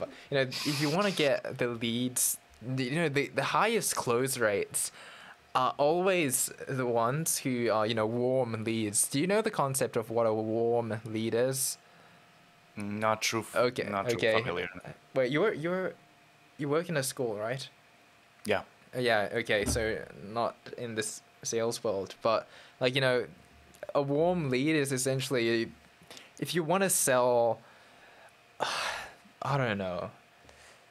Um, I don't know a sandwich. Okay, you don't sell it to someone who's not hungry. You sell it to someone who's, uh, no, that's a terrible example. I mean, if you wanna, if you wanna sell, uh, heck, I can't think of a good example right now. But essentially, you wanna sell something to someone who is actively wanting that thing that you're selling. Who Yeah, already yeah. wants it. You don't go to someone who like it, like would never in a million years like who doesn't even like ham sandwiches. You want someone who like it literally already likes um ham what else do you go go what else goes Well, with ham I- but i I- think I guess you what you- yeah i think you get the concept. Yeah, I think what you're saying. i'm yeah, sorry yeah, it's like, for 7 a.m and i have not slept like i can't think oh look No, that's you, I another apparently that's another dark academia trait not sleeping all night and uh, that's a different true. story um what were you gonna say No, well, in regards to um, marketing to a specific audience, this is Yeah. what we do all the time. For example, just think of hashtags. The reason why we yeah. put hashtags is because we're trying to tie Reach our image to already something are looking are looking for that. Exactly. hashtag. Exactly. Yeah, yeah. So, in regards to people that are, let's say that they're looking for hashtag Gothic architecture. Okay, well, look at our churches. Yeah, hashtag yeah. hashtag philosophy. Okay, well, hello and say welcome to Mr. Thomas Aquinas. Yeah. Uh, somebody who's putting, you know, hashtag poetry. Okay, welcome to the This is Psalms. so good. No, this is so good because I've been thinking so much about. You know, there's so much. There are so many ways that we could market Catholicism, and I think one uh, group of people that do this super well is the Mormons. Like there's they, I think they literally have meetings to discuss. Okay, like and they have like professional marketing like campaigns on. Okay, how are we gonna market Mormonism? We need to do Yeah. the same thing with Catholicism, but the thing is, like, uh, you know, we're not doing it, and I, that's something that. This is what really excites me about this whole dark academia thing. Um, but before I go further, I also want to point out another thing. I know this is going on for so long today, but I honestly don't care because this is such a great topic to Yeah, talk about that we could talk about for ages. But when you said about you know the, the seeking something, they're they're they're, they're all seeking something that Yeah. they want, um, and that being of course for all of us ultimately, you know we're all seeking Christ in some way, shape, or form. It's God's Right. grace acts on all of us. But um, something that I saw that was highly associated with dark academia is existentialism. If you've heard of that, I have. I have. yeah, existentialism. You know, I think essentially is like uh, like what is the meaning of life? That entire vibe, right? And Yep, yep. you know, if this is if this is the vibe or this is the trait of people who are into dark academia, then heck, like they're already searching for something. They're searching for it. We just have to give them the answer. So again, Yeah. back to the concept of warm leads. Like you know, they literally already. We know they're already looking for it. These are the people that we need to introduce Catholicism to. And when people ask, like, what's the best way to evangelize? It's like, you know, like there are so many great ways, and this is just one of them. Not by like Yeah. pushing them and saying, oh, if you, as you said, if you don't believe in Yeshua, oh man, I'm mm. saying that as well. I'm I'm essentially Jewish now. If you if you don't believe in Yeshua, you're going to Sheol. Ha! Yeah. Oh, there we go. a- Woo! I am a like Hebrew scholar. yeah, I'm a Hebrew. I'm a Hebrew scholar. But See? yeah, like There- you don't do that, but you know, there's so many ways that, and I think we've really neglected this part of. We've really neglected it, and I think with the internet, we can do so so much. Um, and uh, You're I have some stuff prepared, like regarding dark academia as well. But before I go on to that entire monologue, is there anything you want to add on to that? Well, I don't I don't know what specific you're gonna speak on now, but I just want to just highlight a couple things about this whole conversation. So Yeah. we began this conversation talking about the definition of dark academia, and we explored how every single facet of dark academia it's it's basically Catholicism. So for these young people, or maybe not young, but just anybody who is looking for these things, you will also find that these are people that are like um, just seeking for the ancient, right? And all of these things Yeah. are the same. They're very parallel to what Catholicism is. So literally, all we have to do is introduce them to the fact that all they have to do is switch the label. and it's not dark academia; it's just Catholicism. Just switch the label, and it, they won't recognize the difference, except for the fact that when they get in there, that when they get in there, it's like, oh man, there's Hmm. not just beauty, but there's truth. Yeah, yeah. So, so again, like you said, seeking. Exactly. So, th- as you mentioned before, the beauty about this specific trend is that it's not a trend for us. This is just what we're living out. So, we don't have to do anything. All we need to do is extend our hand and give what we have to these people that are clearly hungry for something solid and real. Right? Again, these people that are looking for these aesthetics, it's not simply because they're looking for the next trend. It's literally because they're trying to find out who they are. They're trying to search for an identity. And this identity really calls to them these values like higher learning, uh, the appreciation for literature and for the ancient and for beauty and for all of these things. These are things that these people are looking for. We might as well give them what we have, which is what they're already looking for. So, with that being said, go ahead into your uh, monologue. Yeah, yeah.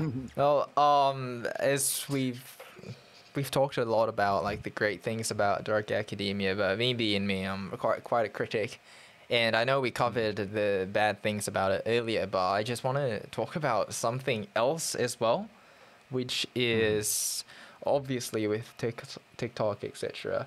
Sometimes if if we're not like I know it, yeah it can be a segue into Catholicism, but I think with you know these aesthetics etc.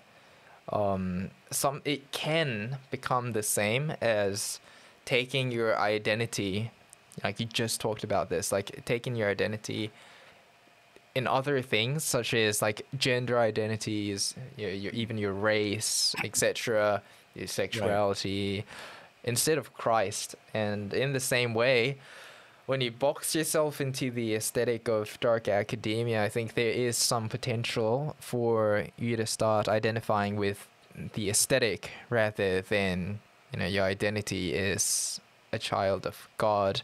And I mean, I'm saying this for a reason, which I'll elaborate on later. But um, yeah, something that came up in my research was that there's a problem apparently in the dark academia community which is that people act as gatekeepers as to what is and what isn't dark academia. And when that happens, people who want to be dark academia will only post things that fit into the model of dark academia, whether it is genuine or not. And and as we said earlier, like you know, the exclusivity, it's nonsense. But mm-hmm. there's a fine line here. Um, I feel. So mm. I will admit that when you told me about this whole dark academia thing, and I looked mm-hmm. more into it, and you know what we just talked about, how this is such a great tool. Like I was so tempted to just go all into it. Um, mm like you know this is so great like uh, should just make my entire aesthetic dark academia and i mean on a personal level as well because i'm like as i share like i'm from a single mom family and for most of my teenage life i didn't grow up with a father figure in my life so mm. a lot of my teenage years were spent trying to figure out the sort of man i could you know i wanted to be so mm. even to this day, it is tempting for me to want to completely adopt an identity. For mm. example, this dark academia thing, because mm. you know it's what so many of us are seeking, isn't it? As you mentioned, as we talked about throughout this episode, you know, a solid sense of identity, and we're all seeking who we are. Mm-hmm. And so I was tempted to adopt this in hopes maybe more people will like me and if I fit this cool dark academia vibe. Uh, and for me, you know, as I said, it, it so happens that, yeah, conveniently, I do happen to nicely fit the mold of this dark academia thing without trying. and but now here's the thing that I want to talk about, which mm. is I started like my mind started to go places like, you know, maybe I shouldn't laugh as much. You know, I have to be more, you know, broody and and like uh, what else? Like I was like, oh, maybe I shouldn't post on my Instagram stories so I can seem more mysterious. And, and then I, and you know, my mind went to these places, and then I immediately thought, but wait, you know, that's it's not me. You know, it's not who I am. Mm. I'm a humorous person who I don't know, I see, I tend to see everything as a joke. Uh, I can't help that. Um, an expressive and opinionated person. Um, I've always been one to put my thoughts through a megaphone. Um, you know, I'm a frank, honest, open person, and you know, to take that part of me away, just to fit like an aesthetic, you know, it wouldn't be mm-hmm. genuine, and it would just be me trying to seek my identity in something else when you know, mm-hmm. all we're seeking is Christ, right? Mm-hmm. So yeah. that is sort of like you know it's a personal sharing and also a fair warning in case anyone watches this and you know this dark academia thing. Don't get me wrong. Like I think it's awesome to like incorporate the aspects of it, but I think we we too as Catholics we're not immune to behaving like TikTok teenagers and falling into the trap of wanting to adopt the entire dark academia aesthetic with the map behind you and wearing a turtleneck every day and you know being all mysterious and dark you know? Don't let it take who you are away from you. Like it doesn't mean mm-hmm. that you know of course dark academia and catholicism are so intertwined but yep. it doesn't mean that every Catholic has to fit the dark academia vibe. So that's sure. just yeah, that's just something that was very important to say as well, given all that we've how much we've glorified dark academia. Let's break it down. Actually, you know what? You make a really good point. Um, I don't know if you have something more to add to that, but I, I would like to add something to it. no, add something. Yeah. Yeah. So uh, the point is great, right? The aesthetic is great. Uh, it has many appealing features to it, mm. and it's very, very much like Catholicism, except for the fact that it lacks the truth, right? Which is mm. Yeshua. Yeah. It lacks it lacks the faith itself. It has it has the packaging, but it doesn't have the essence. So this is this is why Dark Academia can serve as a vehicle So I'm gonna retract my statement from before saying switch the labels Mm. because it's not the same product.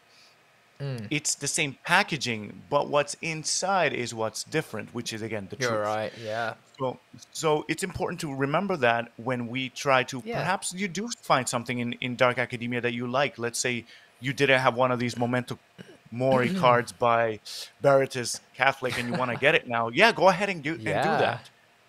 But if you feel that maybe your aesthetic is a little bit brighter, it's not so dark like Gabriel and me, then Yeah, if you're Then that's into, you know, Marian roses and flowers, like that's just as Catholic as us Dark Academia Catholics. Darn. okay, so this is a whole another topic that we can get into because you know how the, with these aesthetics, there's different styles. Like there's light academia, there's yes. dark Oh, academia, it right from my head.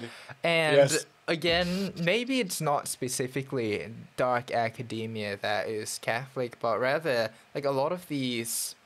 Okay, may, that's not a good analogy, but you know, within, I would say, okay, sticking to the aesthetic analogy, I would say that within Catholicism, there are so many aesthetics, and you know, I think besides dark academia, there are so many aesthetics that we Yeah. can tap into that people are into. The people who are into the you know, the light academia aesthetic we can tap into that as well because um people who are into the you know, the horror stuff you know we can tap into that as well. Like heck we have demons exorcists etc um Yeah. i forgot which podcast it was or who said this but it might have been trent horn but he was like you know in catholicism we literally have something for everybody Yeah. like Yeah. we literally have something for everybody, but you know, I think it Oh, just so happens universal, that right? hmm yeah, but I, I, you know, in our biased opinion, I do think the dark academia aesthetic really intertwines with Catholicism. Yeah. I would say the best, honestly. Yeah. Yeah, but like you said, I mean, there are different flavors to it. Just think about the fact that we have different rites, right? So that's one. Yeah. And also, just real quick, you were you just mentioned about um, light academia, and I follow somebody on Mm-hmm. the interwebs and Instagram who is legit the definition of light Oh yeah, academia. he was a. Do we? It's our little Toretto, uh, our our little Loretto. That's so hard to say. I, I think I follow him. Oh man, that yeah, that is a feed. I, I know a lot. Yeah, yeah, and Yeah, I know a yeah. lot of. Yeah, I I follow a couple of.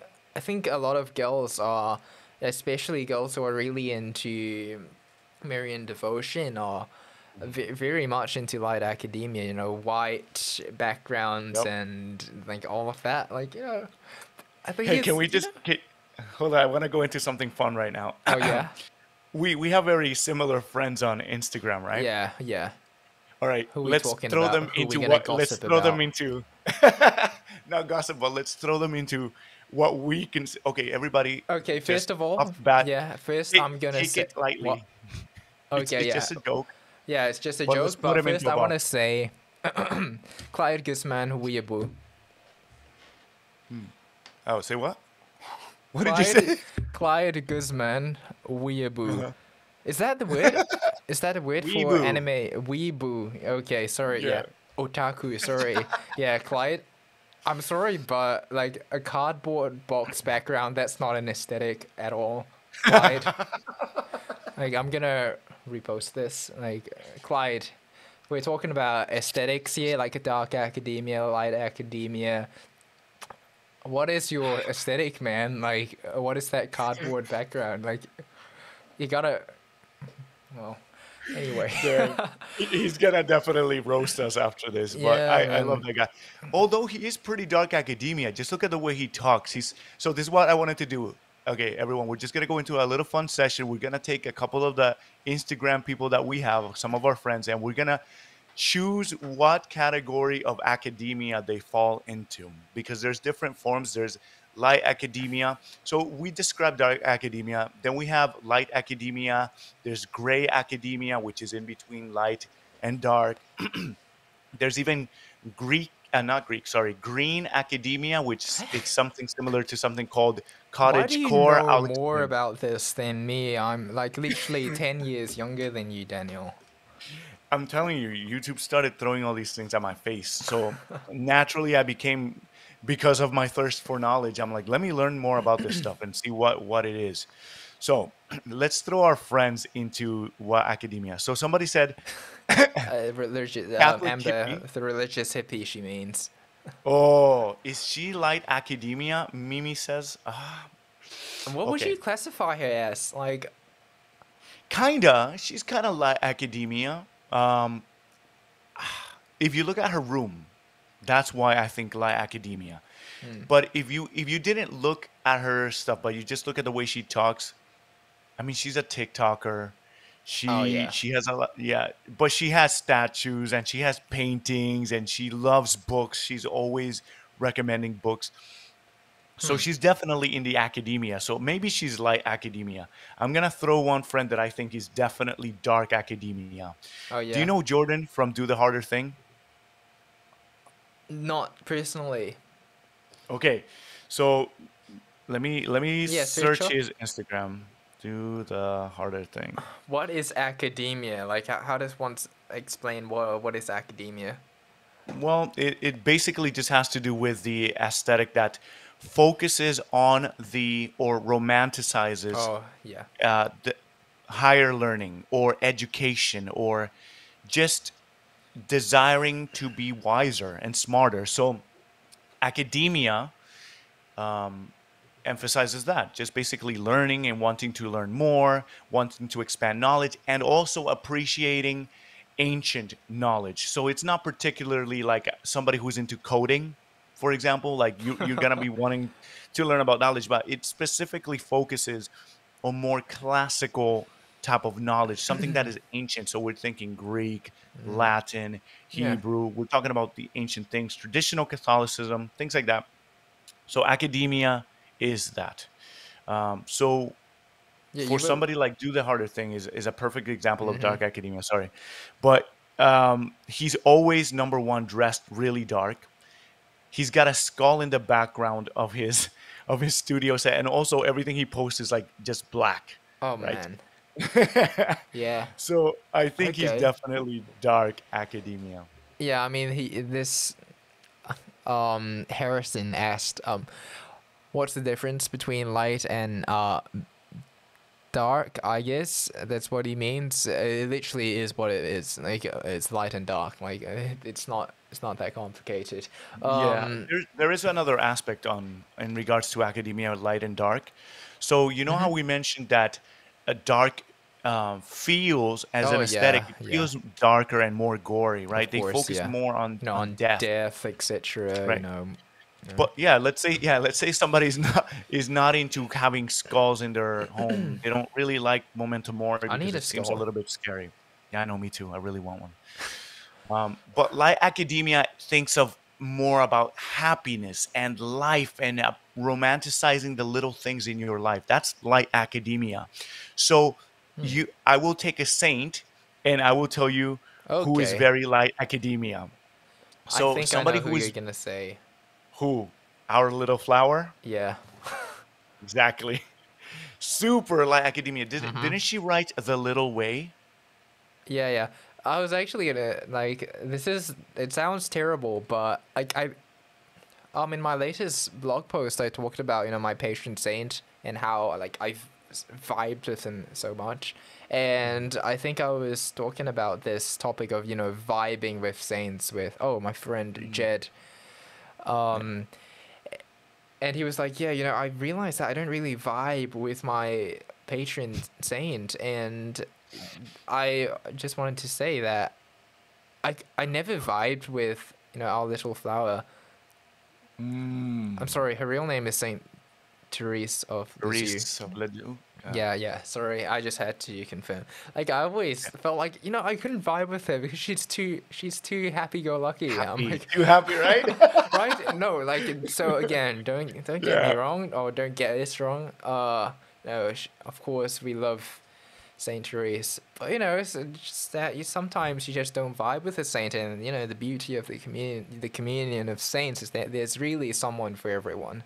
Yeah, exactly. That, which is really cool. And it's the same thing. This is another reason why Catholicism really goes well with all of these aesthetics, specifically the Yeah, academia. this yeah this Because uh, trend. one, yeah, Yeah. one of the things that we can say about Catholicism in all its forms is that it does appreciate the ancient. Otherwise, mm-hmm. we wouldn't have a Bible. Because Yeah. what is the Bible? Is the tradition. It's mm-hmm. our tradition, right?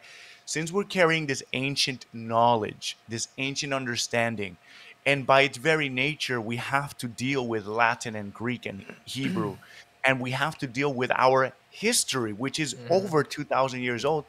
By its very nature, it's very academia. In regards to its flavors, whether dark, green, gray, light, I think the perfect example of what we were just talking about, like if you want to think of dark academia, I think Jerome, who is very like clouded and very mysterious, but also kind of rough. And Thomas Aquinas, who is such a studious guy, and he's like mm-hmm. diving into the books and philosophy. And then we think of Saint Therese, who is definitely the definition of light academia, Yeah, yeah, where yeah. she is she is studious, she is a doctor of the church, but she is the author of The Little Way, which emphasizes about life and happiness and seeing the beauty in the smallest of things. So again, there's there's Yeah, a, a Yeah. saint for everyone. Um, you know, I think like you know we're really onto something here because there's uh, we you know there's so much division in the church right now as we all know. But imagine if we could just aesthetify Catholicism and you know instead of like dividing on this, it's like I think the Harry Potter example was good. Yeah, you know, they're all part of the same school, but they have different um what is that? Houses. Houses. And they all have like a different like personalities and different Yes.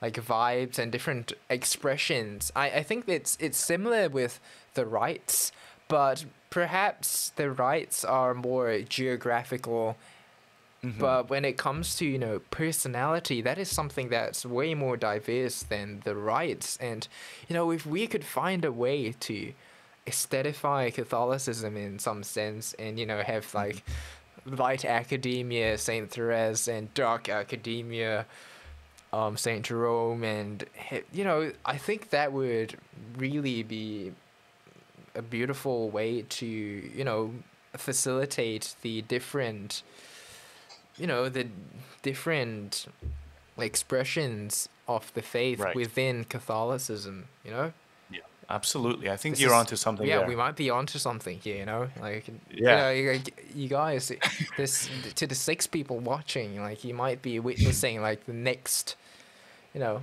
This is this might be the very well be the future of Catholicism. Like, Yeah, uh, no. In a- in a very serious note, that could very well I'm be the thing. serious, I'm serious. because of the fact look we were just talking about earlier in the in this podcast that there seems to be a resurgence of this thirst for the ancient right? There Yeah. is is and many people are calling this a new renaissance. And it and it permeates to different areas of of life right? It's not just in social media. It's not just in the way that people view it um, knowledge in school. But something that is really really prevalent right now is finding an aesthetic appreciating knowledge like everybody wants to learn more Mm-hmm. everybody there i don't know anybody that's online because look if you go there's so many how-to videos right so Yeah, everybody yeah. has a thirst for knowledge Um, self-learning, self-help. Um, yep that it's at an all-time high right now. People are investing like the highest amounts into self-education. Exactly like those study with me videos have you ever heard of those Oh, those as well. Yeah, those. it's you literally know, with- somebody in a video the- recording themselves studying Or with the anime girl sitting there with um Yep. with the music playing in the background. Yeah, so it's like everybody's starting to really have this desire for knowledge, but then it, it also could have a dark side. And this is where we have to take control of the situation and make sure we drive Catholicism into this direction because there are negative things when it comes to learning. What if they start learning about the wrong thing? Yeah. So this is where we have to be the educators and educate them in the right way. I mean, look at what happened. This what's is happening why right we now in have the states. to. This is why we have to, um, as we like to say, you know, reclaim things. You know. Yeah. If we take back control of this entire thing, like you know, then at least we, you know, we can. Ah, this sounds so terrible. Maneuver.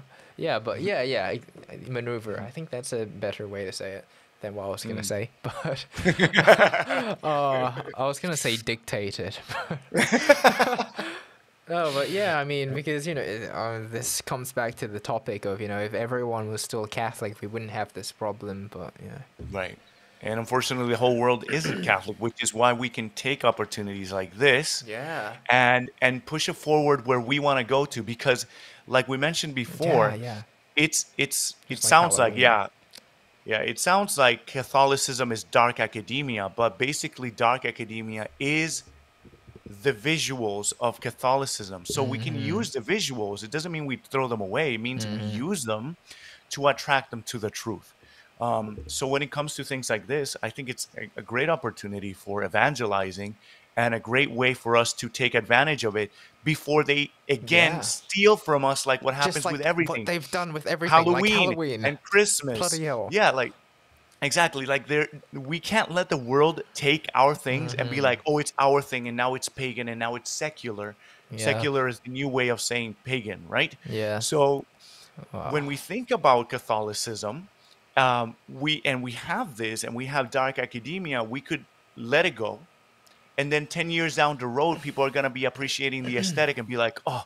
Look at that pagan architecture. Look at this secular architecture. It's so dark academia. No, it's not. It's Catholic, but now they're taking it from us and we let it go. And then people are going to be like, Yeah. oh, you know, our churches, we, we can't de- design them like that anymore because that's like stealing from the It's world. actually- And then and then Gabriel and I are going to have to make a video again being like, actually, guys, it's time for us to reclaim our architecture. What the heck? I don't want to have to do that. Yeah, so we man. take it, we take the bull by the horns. just like how we literally had to make a video about reclaiming Halloween.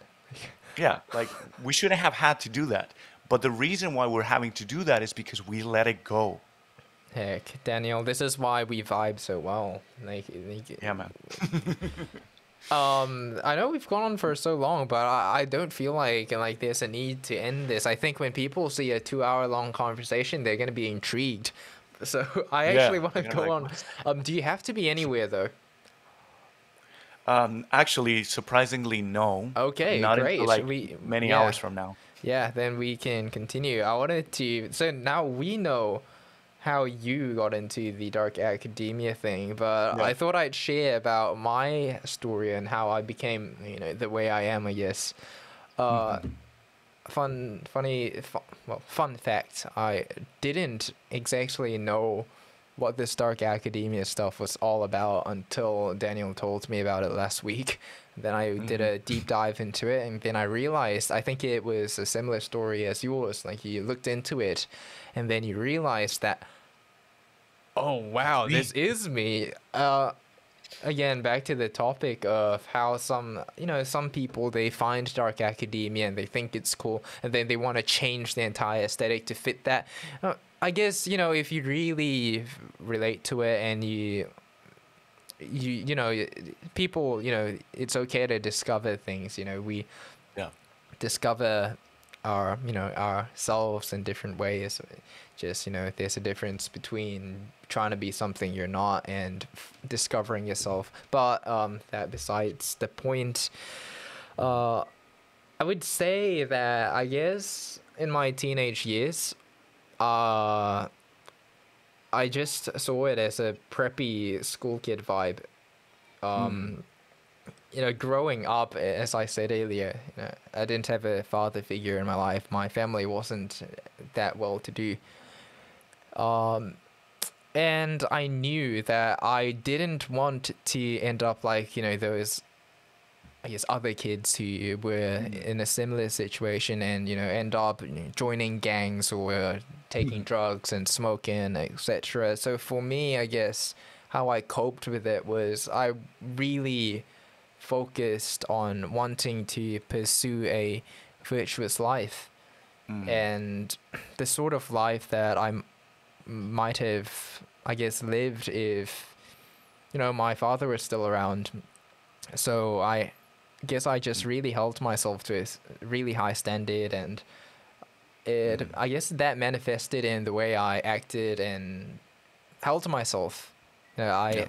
always tried to dress like a private school kid, so it was like a very preppy outfit. Yep. uh, and I guess that entire vibe of you know holding yourself to a higher standard, um, always desiring something greater than yourself, and you Yes. know like never settling Yes. like that you know uh, somehow for me uh, i guess my personality as well it just rev- it led me towards this entire vibe of you know the turtlenecks and the you know the you know the map aesthetic uh, uh, well the violin Violin in the background. uh, the violin is because I like okay like again this is what I mean by naturally perhaps I do fit the aesthetic is you know I, I was a musician um music nerd for pretty much the first half of my life um what else man like Ah. because I totally see how people say like oh you're so dark academia uh um, like I'm into poetry. I like writing poetry. That's right. I always have like classical music playing in the playing in the back, playing. In the Wasn't your intro um, like uh, classical music or something like that? It was very Renaissance. Your Oh intro. yeah, my intro used to be like a harpsichord, and it was playing um Salve Regina. Uh, um, This guy is so dark academia. That's so- you know, and the Catacomb Diaries, it's like, it's, you know, catacombs, dark. Um, the font is literally some old manuscript font. What else? Um, I like to walk around with a book in my hand just to feel smart, even though I'm. So and and again, like I don't totally fit it. Like I'm bad at reading. Like I always joke that I'm illiterate. Like I'm so bad at reading. like audiobooks, like I can listen to audiobooks at like three times speed, but Yeah. like I can't I I can't read very well. Um, you know, I'm always dressing dark. What else? You know, I like to do this thing where I have my rosary slinging from my pocket. You know, it's- I think I look. Yeah, I totally think I look cool. Well, You do. Yeah. Um, Well, you and I drink. I can I can tell you some things about you that I, I think are pretty dark academia. okay, yeah. All right. So you already me. mentioned like you're, you're the way you talk and all of those things. But I think even just your attitude, and you mentioned before how like some people, even you were thinking maybe I should smile less, joke less, be more mysterious. And, and I don't really think you do because dark academia, although it is mysterious, it doesn't necessarily mean that you have to be mysterious. It's just the things that you're into could be mysterious. Like for example, the mystery of the Eucharist, the mystery of the hypostatic union, all of those mysteries, right? Our faith is surrounded in mystery, right? Um, but I, I think um, for you in particular, just like your whole vibe when I first, obviously, I just discovered the term dark academia, but I, when I first saw your content for the very first time on YouTube, I'm like, man, look at this guy's vibes. They're so dark and so gloomy, like. And as a matter of fact, your videos used to be darker until I told you to put up your light. Oh yeah, I remember I actually that. brighten you up. Yeah. Yeah. yeah. Oh, I yeah. think your, B- I thoughts have always been that out. Yeah, I, I, you know, I actually got some criticism in the past where like people said your videos are so like gloomy. I feel like I'm watching like a uh I don't know, like like a funeral or something. Like you're always just wearing black and you need to add some color to your videos. Like they're always so you know, like heck, I, I wish I hadn't listened to them. Well, I, I guess there, there's some you know constructive criticism to be taken there. Uh, Sure. Have a bit more energy. Um, you know, like I, you know, I, I would say that I'm, I'm proud of the fact that I mean the fact that there's an entire. Isn't this like? Didn't you feel this way when you discovered Dark Academia? Mm. That you like, there's literally an entire cult of people who wish they were you. Like, Yeah, th- that's so funny. Exactly that. Like, look at these people like hunting their aesthetic and they're like they're going thrifting so that they can find elements to you know to feel like they're that but it's like oh wait that's what we already did and you said it funny because it's like we we're dark academia without trying Yeah. So, I- that's I think it's very Look funny. at this. Yeah, like- this is why they say dark academia people are all like elitist and like look at this. Yeah. Like literally, we're the most elitist people around. And like uh, earlier on, I was also uh, I just wanted to touch on. Apparently, it's it's like drinking. Uh, apparently, like a dark academia thing. Like, I know you're a whiskey person as well. yeah I hate Scotch. Like, Yeah. I'm very much a bourbon guy. No me too i'm a bourbon guy but this is just a, this is just a gift from That my is a uh, huge mother-in-law bottle. yeah this is a scotch whiskey blend i mean yeah, it's, I'm it's not nothing fancy of blends either. It, it's yeah. Sorry, sorry look, about yeah, that. look, look at this like elitist. Um, you know, like, like, uh, like, ugh, like that is. Okay, another another vibe in dark academia is having candles, right? Do you have candles around you? Um, That's another very Catholic thing. I I have a like. I mean, I guess this is good enough. Oh my gosh, that's the most dark academia lamp I've ever seen. Yeah, like. It's from Ikea, Bro. you know. but it looks very dark academia. Yeah. Another thing is like stamps, like wax Uh-huh. stamps, which is a, another thing. Oh, because they're really into like uh, writing letters and stuff like that. So I have like this super ornate stamp. So very Oh yeah, I've seen all yeah all the videos about that. Like I think apparently like all you need to do to fit dark academia is have a violin. Uh, From what I've seen on Pinterest, when you search up dark academia, it's like violin. And honestly, Yeah. I'm like starting to find it a bit pretentious. I'm like, come on, half of the half of these people definitely do not know how to play the violin. Like, like you're like and you can Uh, play. I need you to play something right now. Since this is gonna be a long podcast, you should play something right now. I actually no. This is another confession I have to make. Uh, I can't play. you don't play it either. No, I mean I I can roughly play because you know I played um the Chinese fiddle, Erhu. right? The the Oh, erhu, yeah. right? Mm-hmm. Yeah, so I've I played that, and then like in my teenage years, I wanted to start learning a lot of instruments. So like I was like, you know, yeah, I want to try learning the violin, and so I, I can make some noises out of it. Uh, but I wouldn't say I'm very good, but you know, when you play one string instrument, it's a bit easier to pick up the rest as well That's true. which is you know again i don't i don't completely fit the dark academia vibe and i don't think it's something that people should necessarily force themselves into like uh, i play a chinese instrument like it's not exactly the most stereotypically European thing. yeah european dark academia thing and like you know like that's like that's me like i'm not gonna force myself to scratch notes out on the violin just to fit a vibe you know? No, but I will say this in, in defense of dark academia. This is terrible that I have to do this, but in defense of dark academia, I think people think of it as a specific Eurocentric thing because that's what gets posted. But dark academia, in its essence, it's it doesn't have Eurocentricity as part of its definition. Its definition is a subculture and aesthetic that romanticizes higher learning and education, that has an emphasis in mystery and death, and that appreciates classic literature mm-hmm. and classic art and classical music. So, with just the actual definition of dark academia, there's a huge space for people with different vibes and aesthetics to kind of merge into it, which again is how you end up with the different academia aesthetics like light academia. Yeah.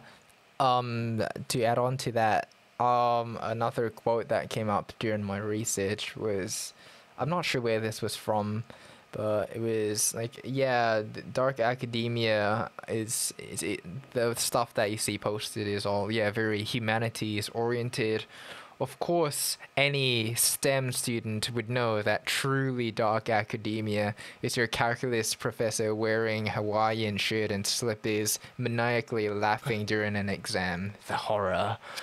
Oh and I thought, you know, a fair point. That's so true. Like all these people might, you might fit the aesthetic and think that, oh, look at me, I'm so dark academia. But Right. somewhere out there, there's a calculus professor who literally like fit like is the definition of dark academia without even trying, without even Right. fitting the stereotypical vibe. Right, right. They're dark academia in paper, but in looks, they're probably not. oh yeah, yeah. So Man, I don't know if anybody has any questions or comments that we could uh, share. And does anybody mention Oh anything? yeah. Um, this is an interesting one. Would you consider Eastern Catholic art light or dark? It's still dark, I, I'm, in my yeah. opinion. Like Yeah. uh, when it comes to like light, like oh, I can oh. Hang on. uh, Do you see what's in the corner, like right here? I can't see it. It's, it's cropped off. Oh my. What does this guy have? It's huge. oh my. That is Like- a light academia painting right there if I ever this, saw one. Like all right. This is like light. Okay, like this is Bro, light. but that frame is dark academia. oh yeah. Oh, I It's mean, beautiful. I mean, I guess, oh. I mean, it could be both. I guess it could Yeah, be I both. guess it could be both. But yeah, when we yeah, light come on, like Yeah, for me, yeah, I would say Eastern Catholicism is still dark because of the fact that it still has very ornate, uh, very rich. Yeah, like that's, oh man, that's beautiful. That is gorgeous. I would say this is, you know, it's dark, you know. If you wanted to see a, a light version of light academia in, in regards to like a Catholic, I would say our little Loretto is the perfect example. Like even if you look at this image where she has a statue of the Blessed Mother, like you see how white and clean and green plants around. Mm-hmm. That looks very light academia to me. Yeah. So if you if you go to somebody that has that type of aesthetic, I would call them light academia. Plus, she's always posting about her kids and it's happy things and it's beautiful. Whereas dark academia might not be described as in that same manner, lively and stuff. exactly. Man, I wanted to share like um a friend of mine that I follow, but her account is on private, so I'm guessing I should probably leave that private. But um yeah, like her feed, like when it, she is the definition of light academia. Even her Instagram stories, I don't know how she does it, but every single place she goes, literally, it's just light Yeah. like yeah, yeah. like like there's like a leaf like they, i don't know how like in every picture there's like a white porcelain statue of mary and then Yeah. there's like a leaf or a flower and then like a Mm-hmm. you know a subject in the photo and i'm like how are you like how, how do you get this vibe wherever you go because she travels like a lot from country to country and i'm like Ah. Yeah, yeah, yeah. how? How do you do that? Mm. Like, Interesting. So she, I guess she's just really good with that type of aesthetic. Like she knows her aesthetic and she I- knows how to search out for it. Is No. oh um Kylie, thank you for being here, Kylie. Um, hasn't the dark academia aesthetic been hijacked by anime? Now I do not know anything about anime, so you've got to enlighten me, Mister Living in Japan. Um, well, I, I would say that not necessarily anime. I think it's Japanese culture is very dark academia in a sense. And the reason why I Really? say I that always imagine Japanese culture to have all the flashy lights in Tokyo and like neon signs and Um, everything. Like, Yeah, I guess I mean Japan has a lot of subcultures okay, to it. yeah. But like one thing that you'll know about I mean, I guess this is prevalent in many Asian cultures, but in Jap- in Japan because it's what I have firsthand knowledge of is people here are extremely studious and they are so into lear- learning and academia and al- also the uniforms, which they got, of course, from Western countries. Oh, but their uniforms are Yeah. like what the definition of dark academia is. Like, for example, true, some of the schools that I go to now, they look like Ivy League I style uniforms. I always loved that. Like that's what Yeah. I meant. Sorry, that's what I meant about in my teenage years. Always wanting to fit that um, preppy private school Ivy League vibe because the, oh man, like the uniform, the uniforms we have in look. Singapore, they look terrible. Like uh, I guess it's because of the weather. It's super Hmm. hot and humid here, so like there's not much we can do. We can't exactly be wearing blazers, but you know the color scheme, it's just terrible. So I always Yeah. like did this thing where I wore a blue sweater over my. I didn't care how hot it was. Like this is why I wear mm. turtlenecks in like Singapore's humidity and heat. Like I just got used to it. But I would do this thing where I pull over a sweater over my uniform and have the collar stick mm-hmm. out, so it would look like super preppy. And you Yeah. know, you know, that was just my thing. But now I see what you mean by the Japanese, yeah, thing. But Yeah. I. I mean, if I'm not wrong, I think there there might be certain animes that go into the entire dark academia vibe. Do you well, know that's anything that's about that? why it's because it's because the real life in Japan is like that. It's because Japan is Ah, very dark. okay.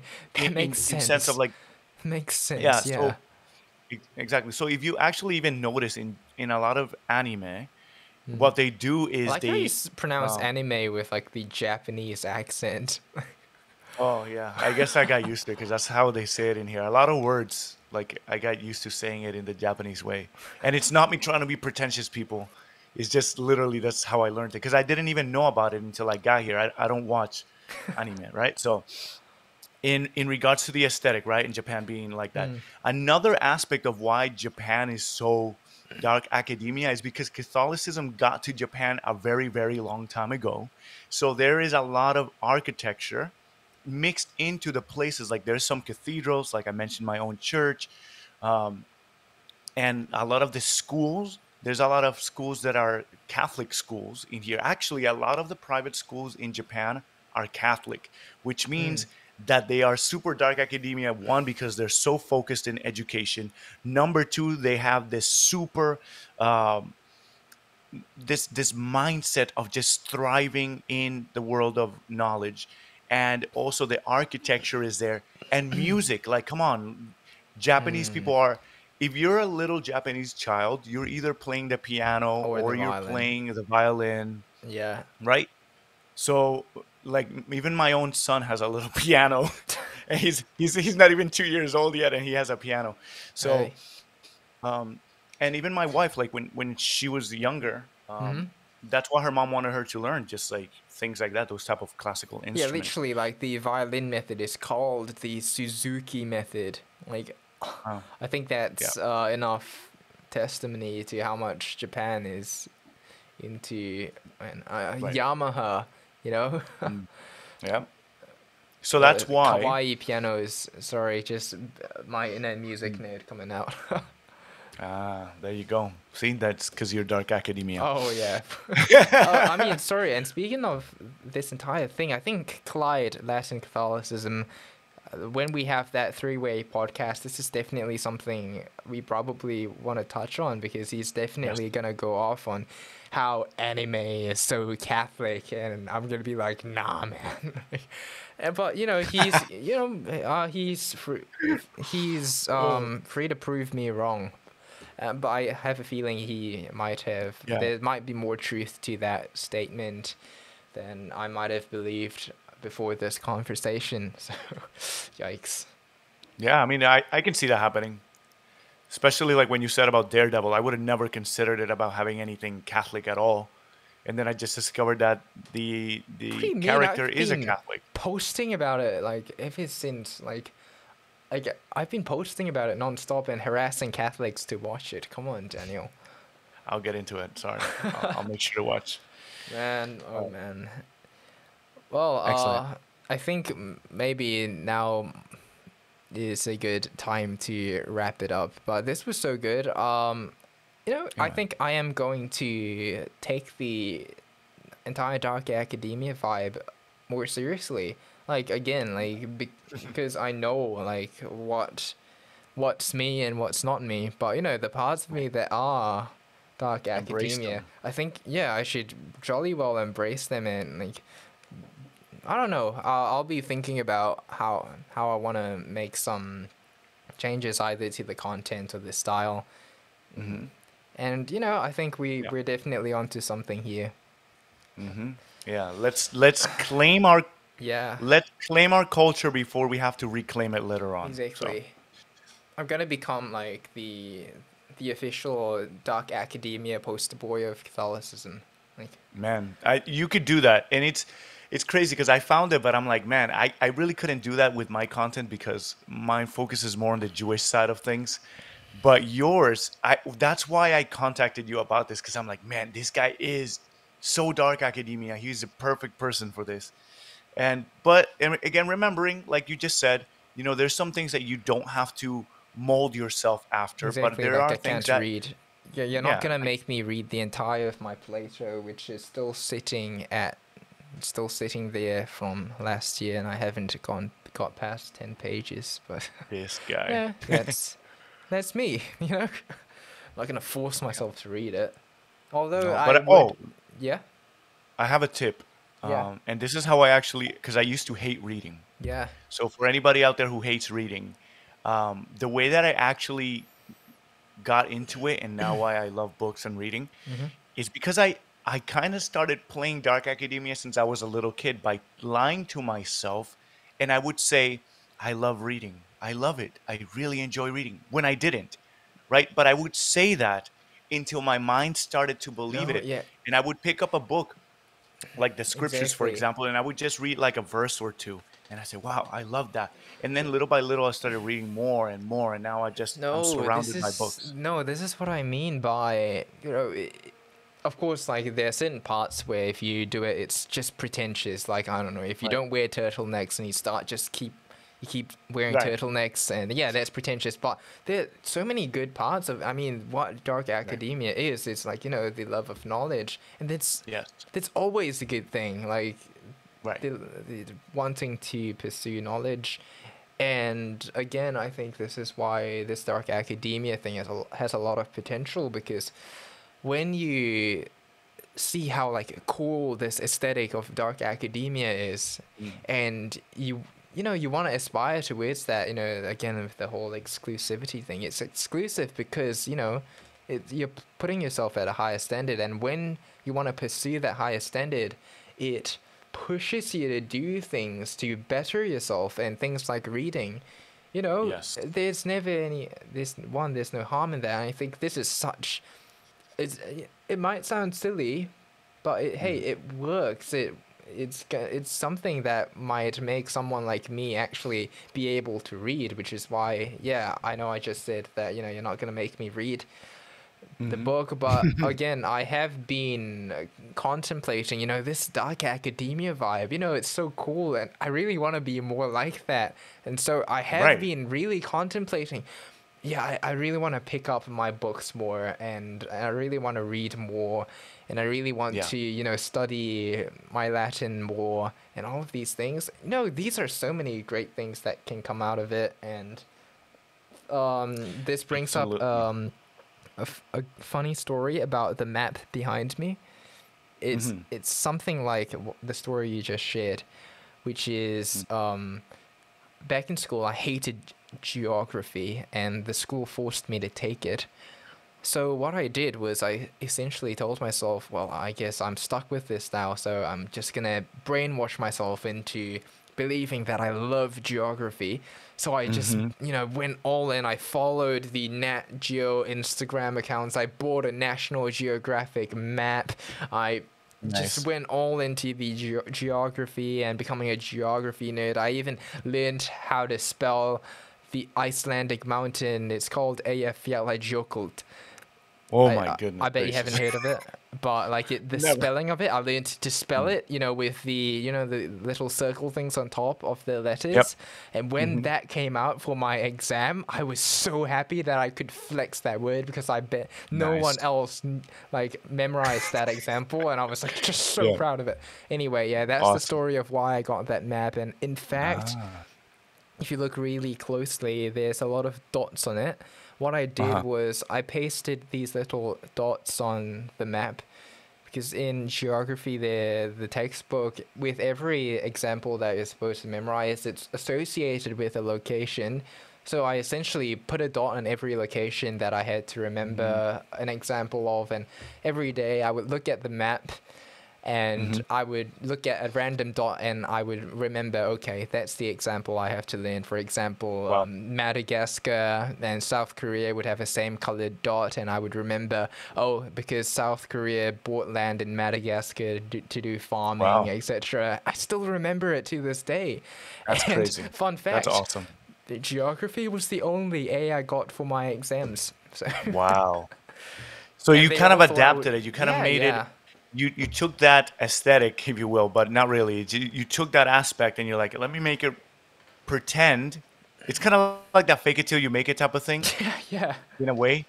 Uh, like this is what I did with the with books as well. But hey, I just wanted to share a little scripture that I really love Yeah. uh, in regards to all of this because we're we're really focusing on like the knowledge aspect of dark academia and Catholicism, and this is not just Catholicism in the last two thousand years. We're going all the way back to thousands and thousands of years. We're talking even before Yeshua, because even the scriptures have this very beautiful thing in regards to knowledge and to actually desiring to seek knowledge. hmm If you look in the book of Proverbs, chapter 25, verse 2, it says this uh, It says, It is the glory of God to conceal a thing, but the honor of kings is to search it out. In other Mm. words, God is the God of mystery, but He wants us to go and Seek search it. these things out. Hmm. God wants us to take this, you know, what we call now in the dark academia world, this romanticizing of knowledge. He, he wants us to do that. He wants us to hmm. desire to know things and to search for truth because at the end of the day, if we really pursue truth, what we hmm. find is God Himself. That's so good. Uh, so I'll just good. end there before I before I say something dumb. I'll just end it there and be like, "Wow, he ended it in a good note." no, no, no, that was a good one. Mm. Darn. Yeah, man, I think we have to do another um follow up to this episode, something yeah, to do sure. with dark academia because I could go on and on because now I'm just thinking back on my school days on and I'm I'm just thinking, okay, darn, yeah, I was such a dark academia kid. Uh, I mean, Mm. probably the, the other kids just thought I was an asshole, but but hey, um, the way I see it, I was totally the dark academia kid. So we Yeah. definitely have to do a follow up to this. So where can people find you, Daniel? Yes, um, if anybody wants to check out my content, if you want to learn the ancient roots of the faith, check me out at the Jewish Catholic. Same thing on Instagram. If you want to find me there, it's at the Jewish Catholic. Uh, I don't have a website. I just have those two things. So if you wanted to reach out, if you want to message me, feel free to do so. But definitely check out the content. If you go to my YouTube channel and you really want to get the essence of what my channel is all about, I have a playlist called The Essentials. Check that Mm. one out first. Great, great. All right. Well, thank you, my. It's Leonard. No, that's a law term. Sorry. Thank you, my dear dark academia friend. This is the start. This is the start of. This is the start of something new, man. Yeah, man. We gotta claim it. Memento Take it. guys.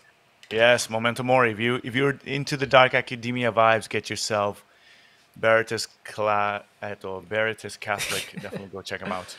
All right. Thank you so much for coming on, Daniel.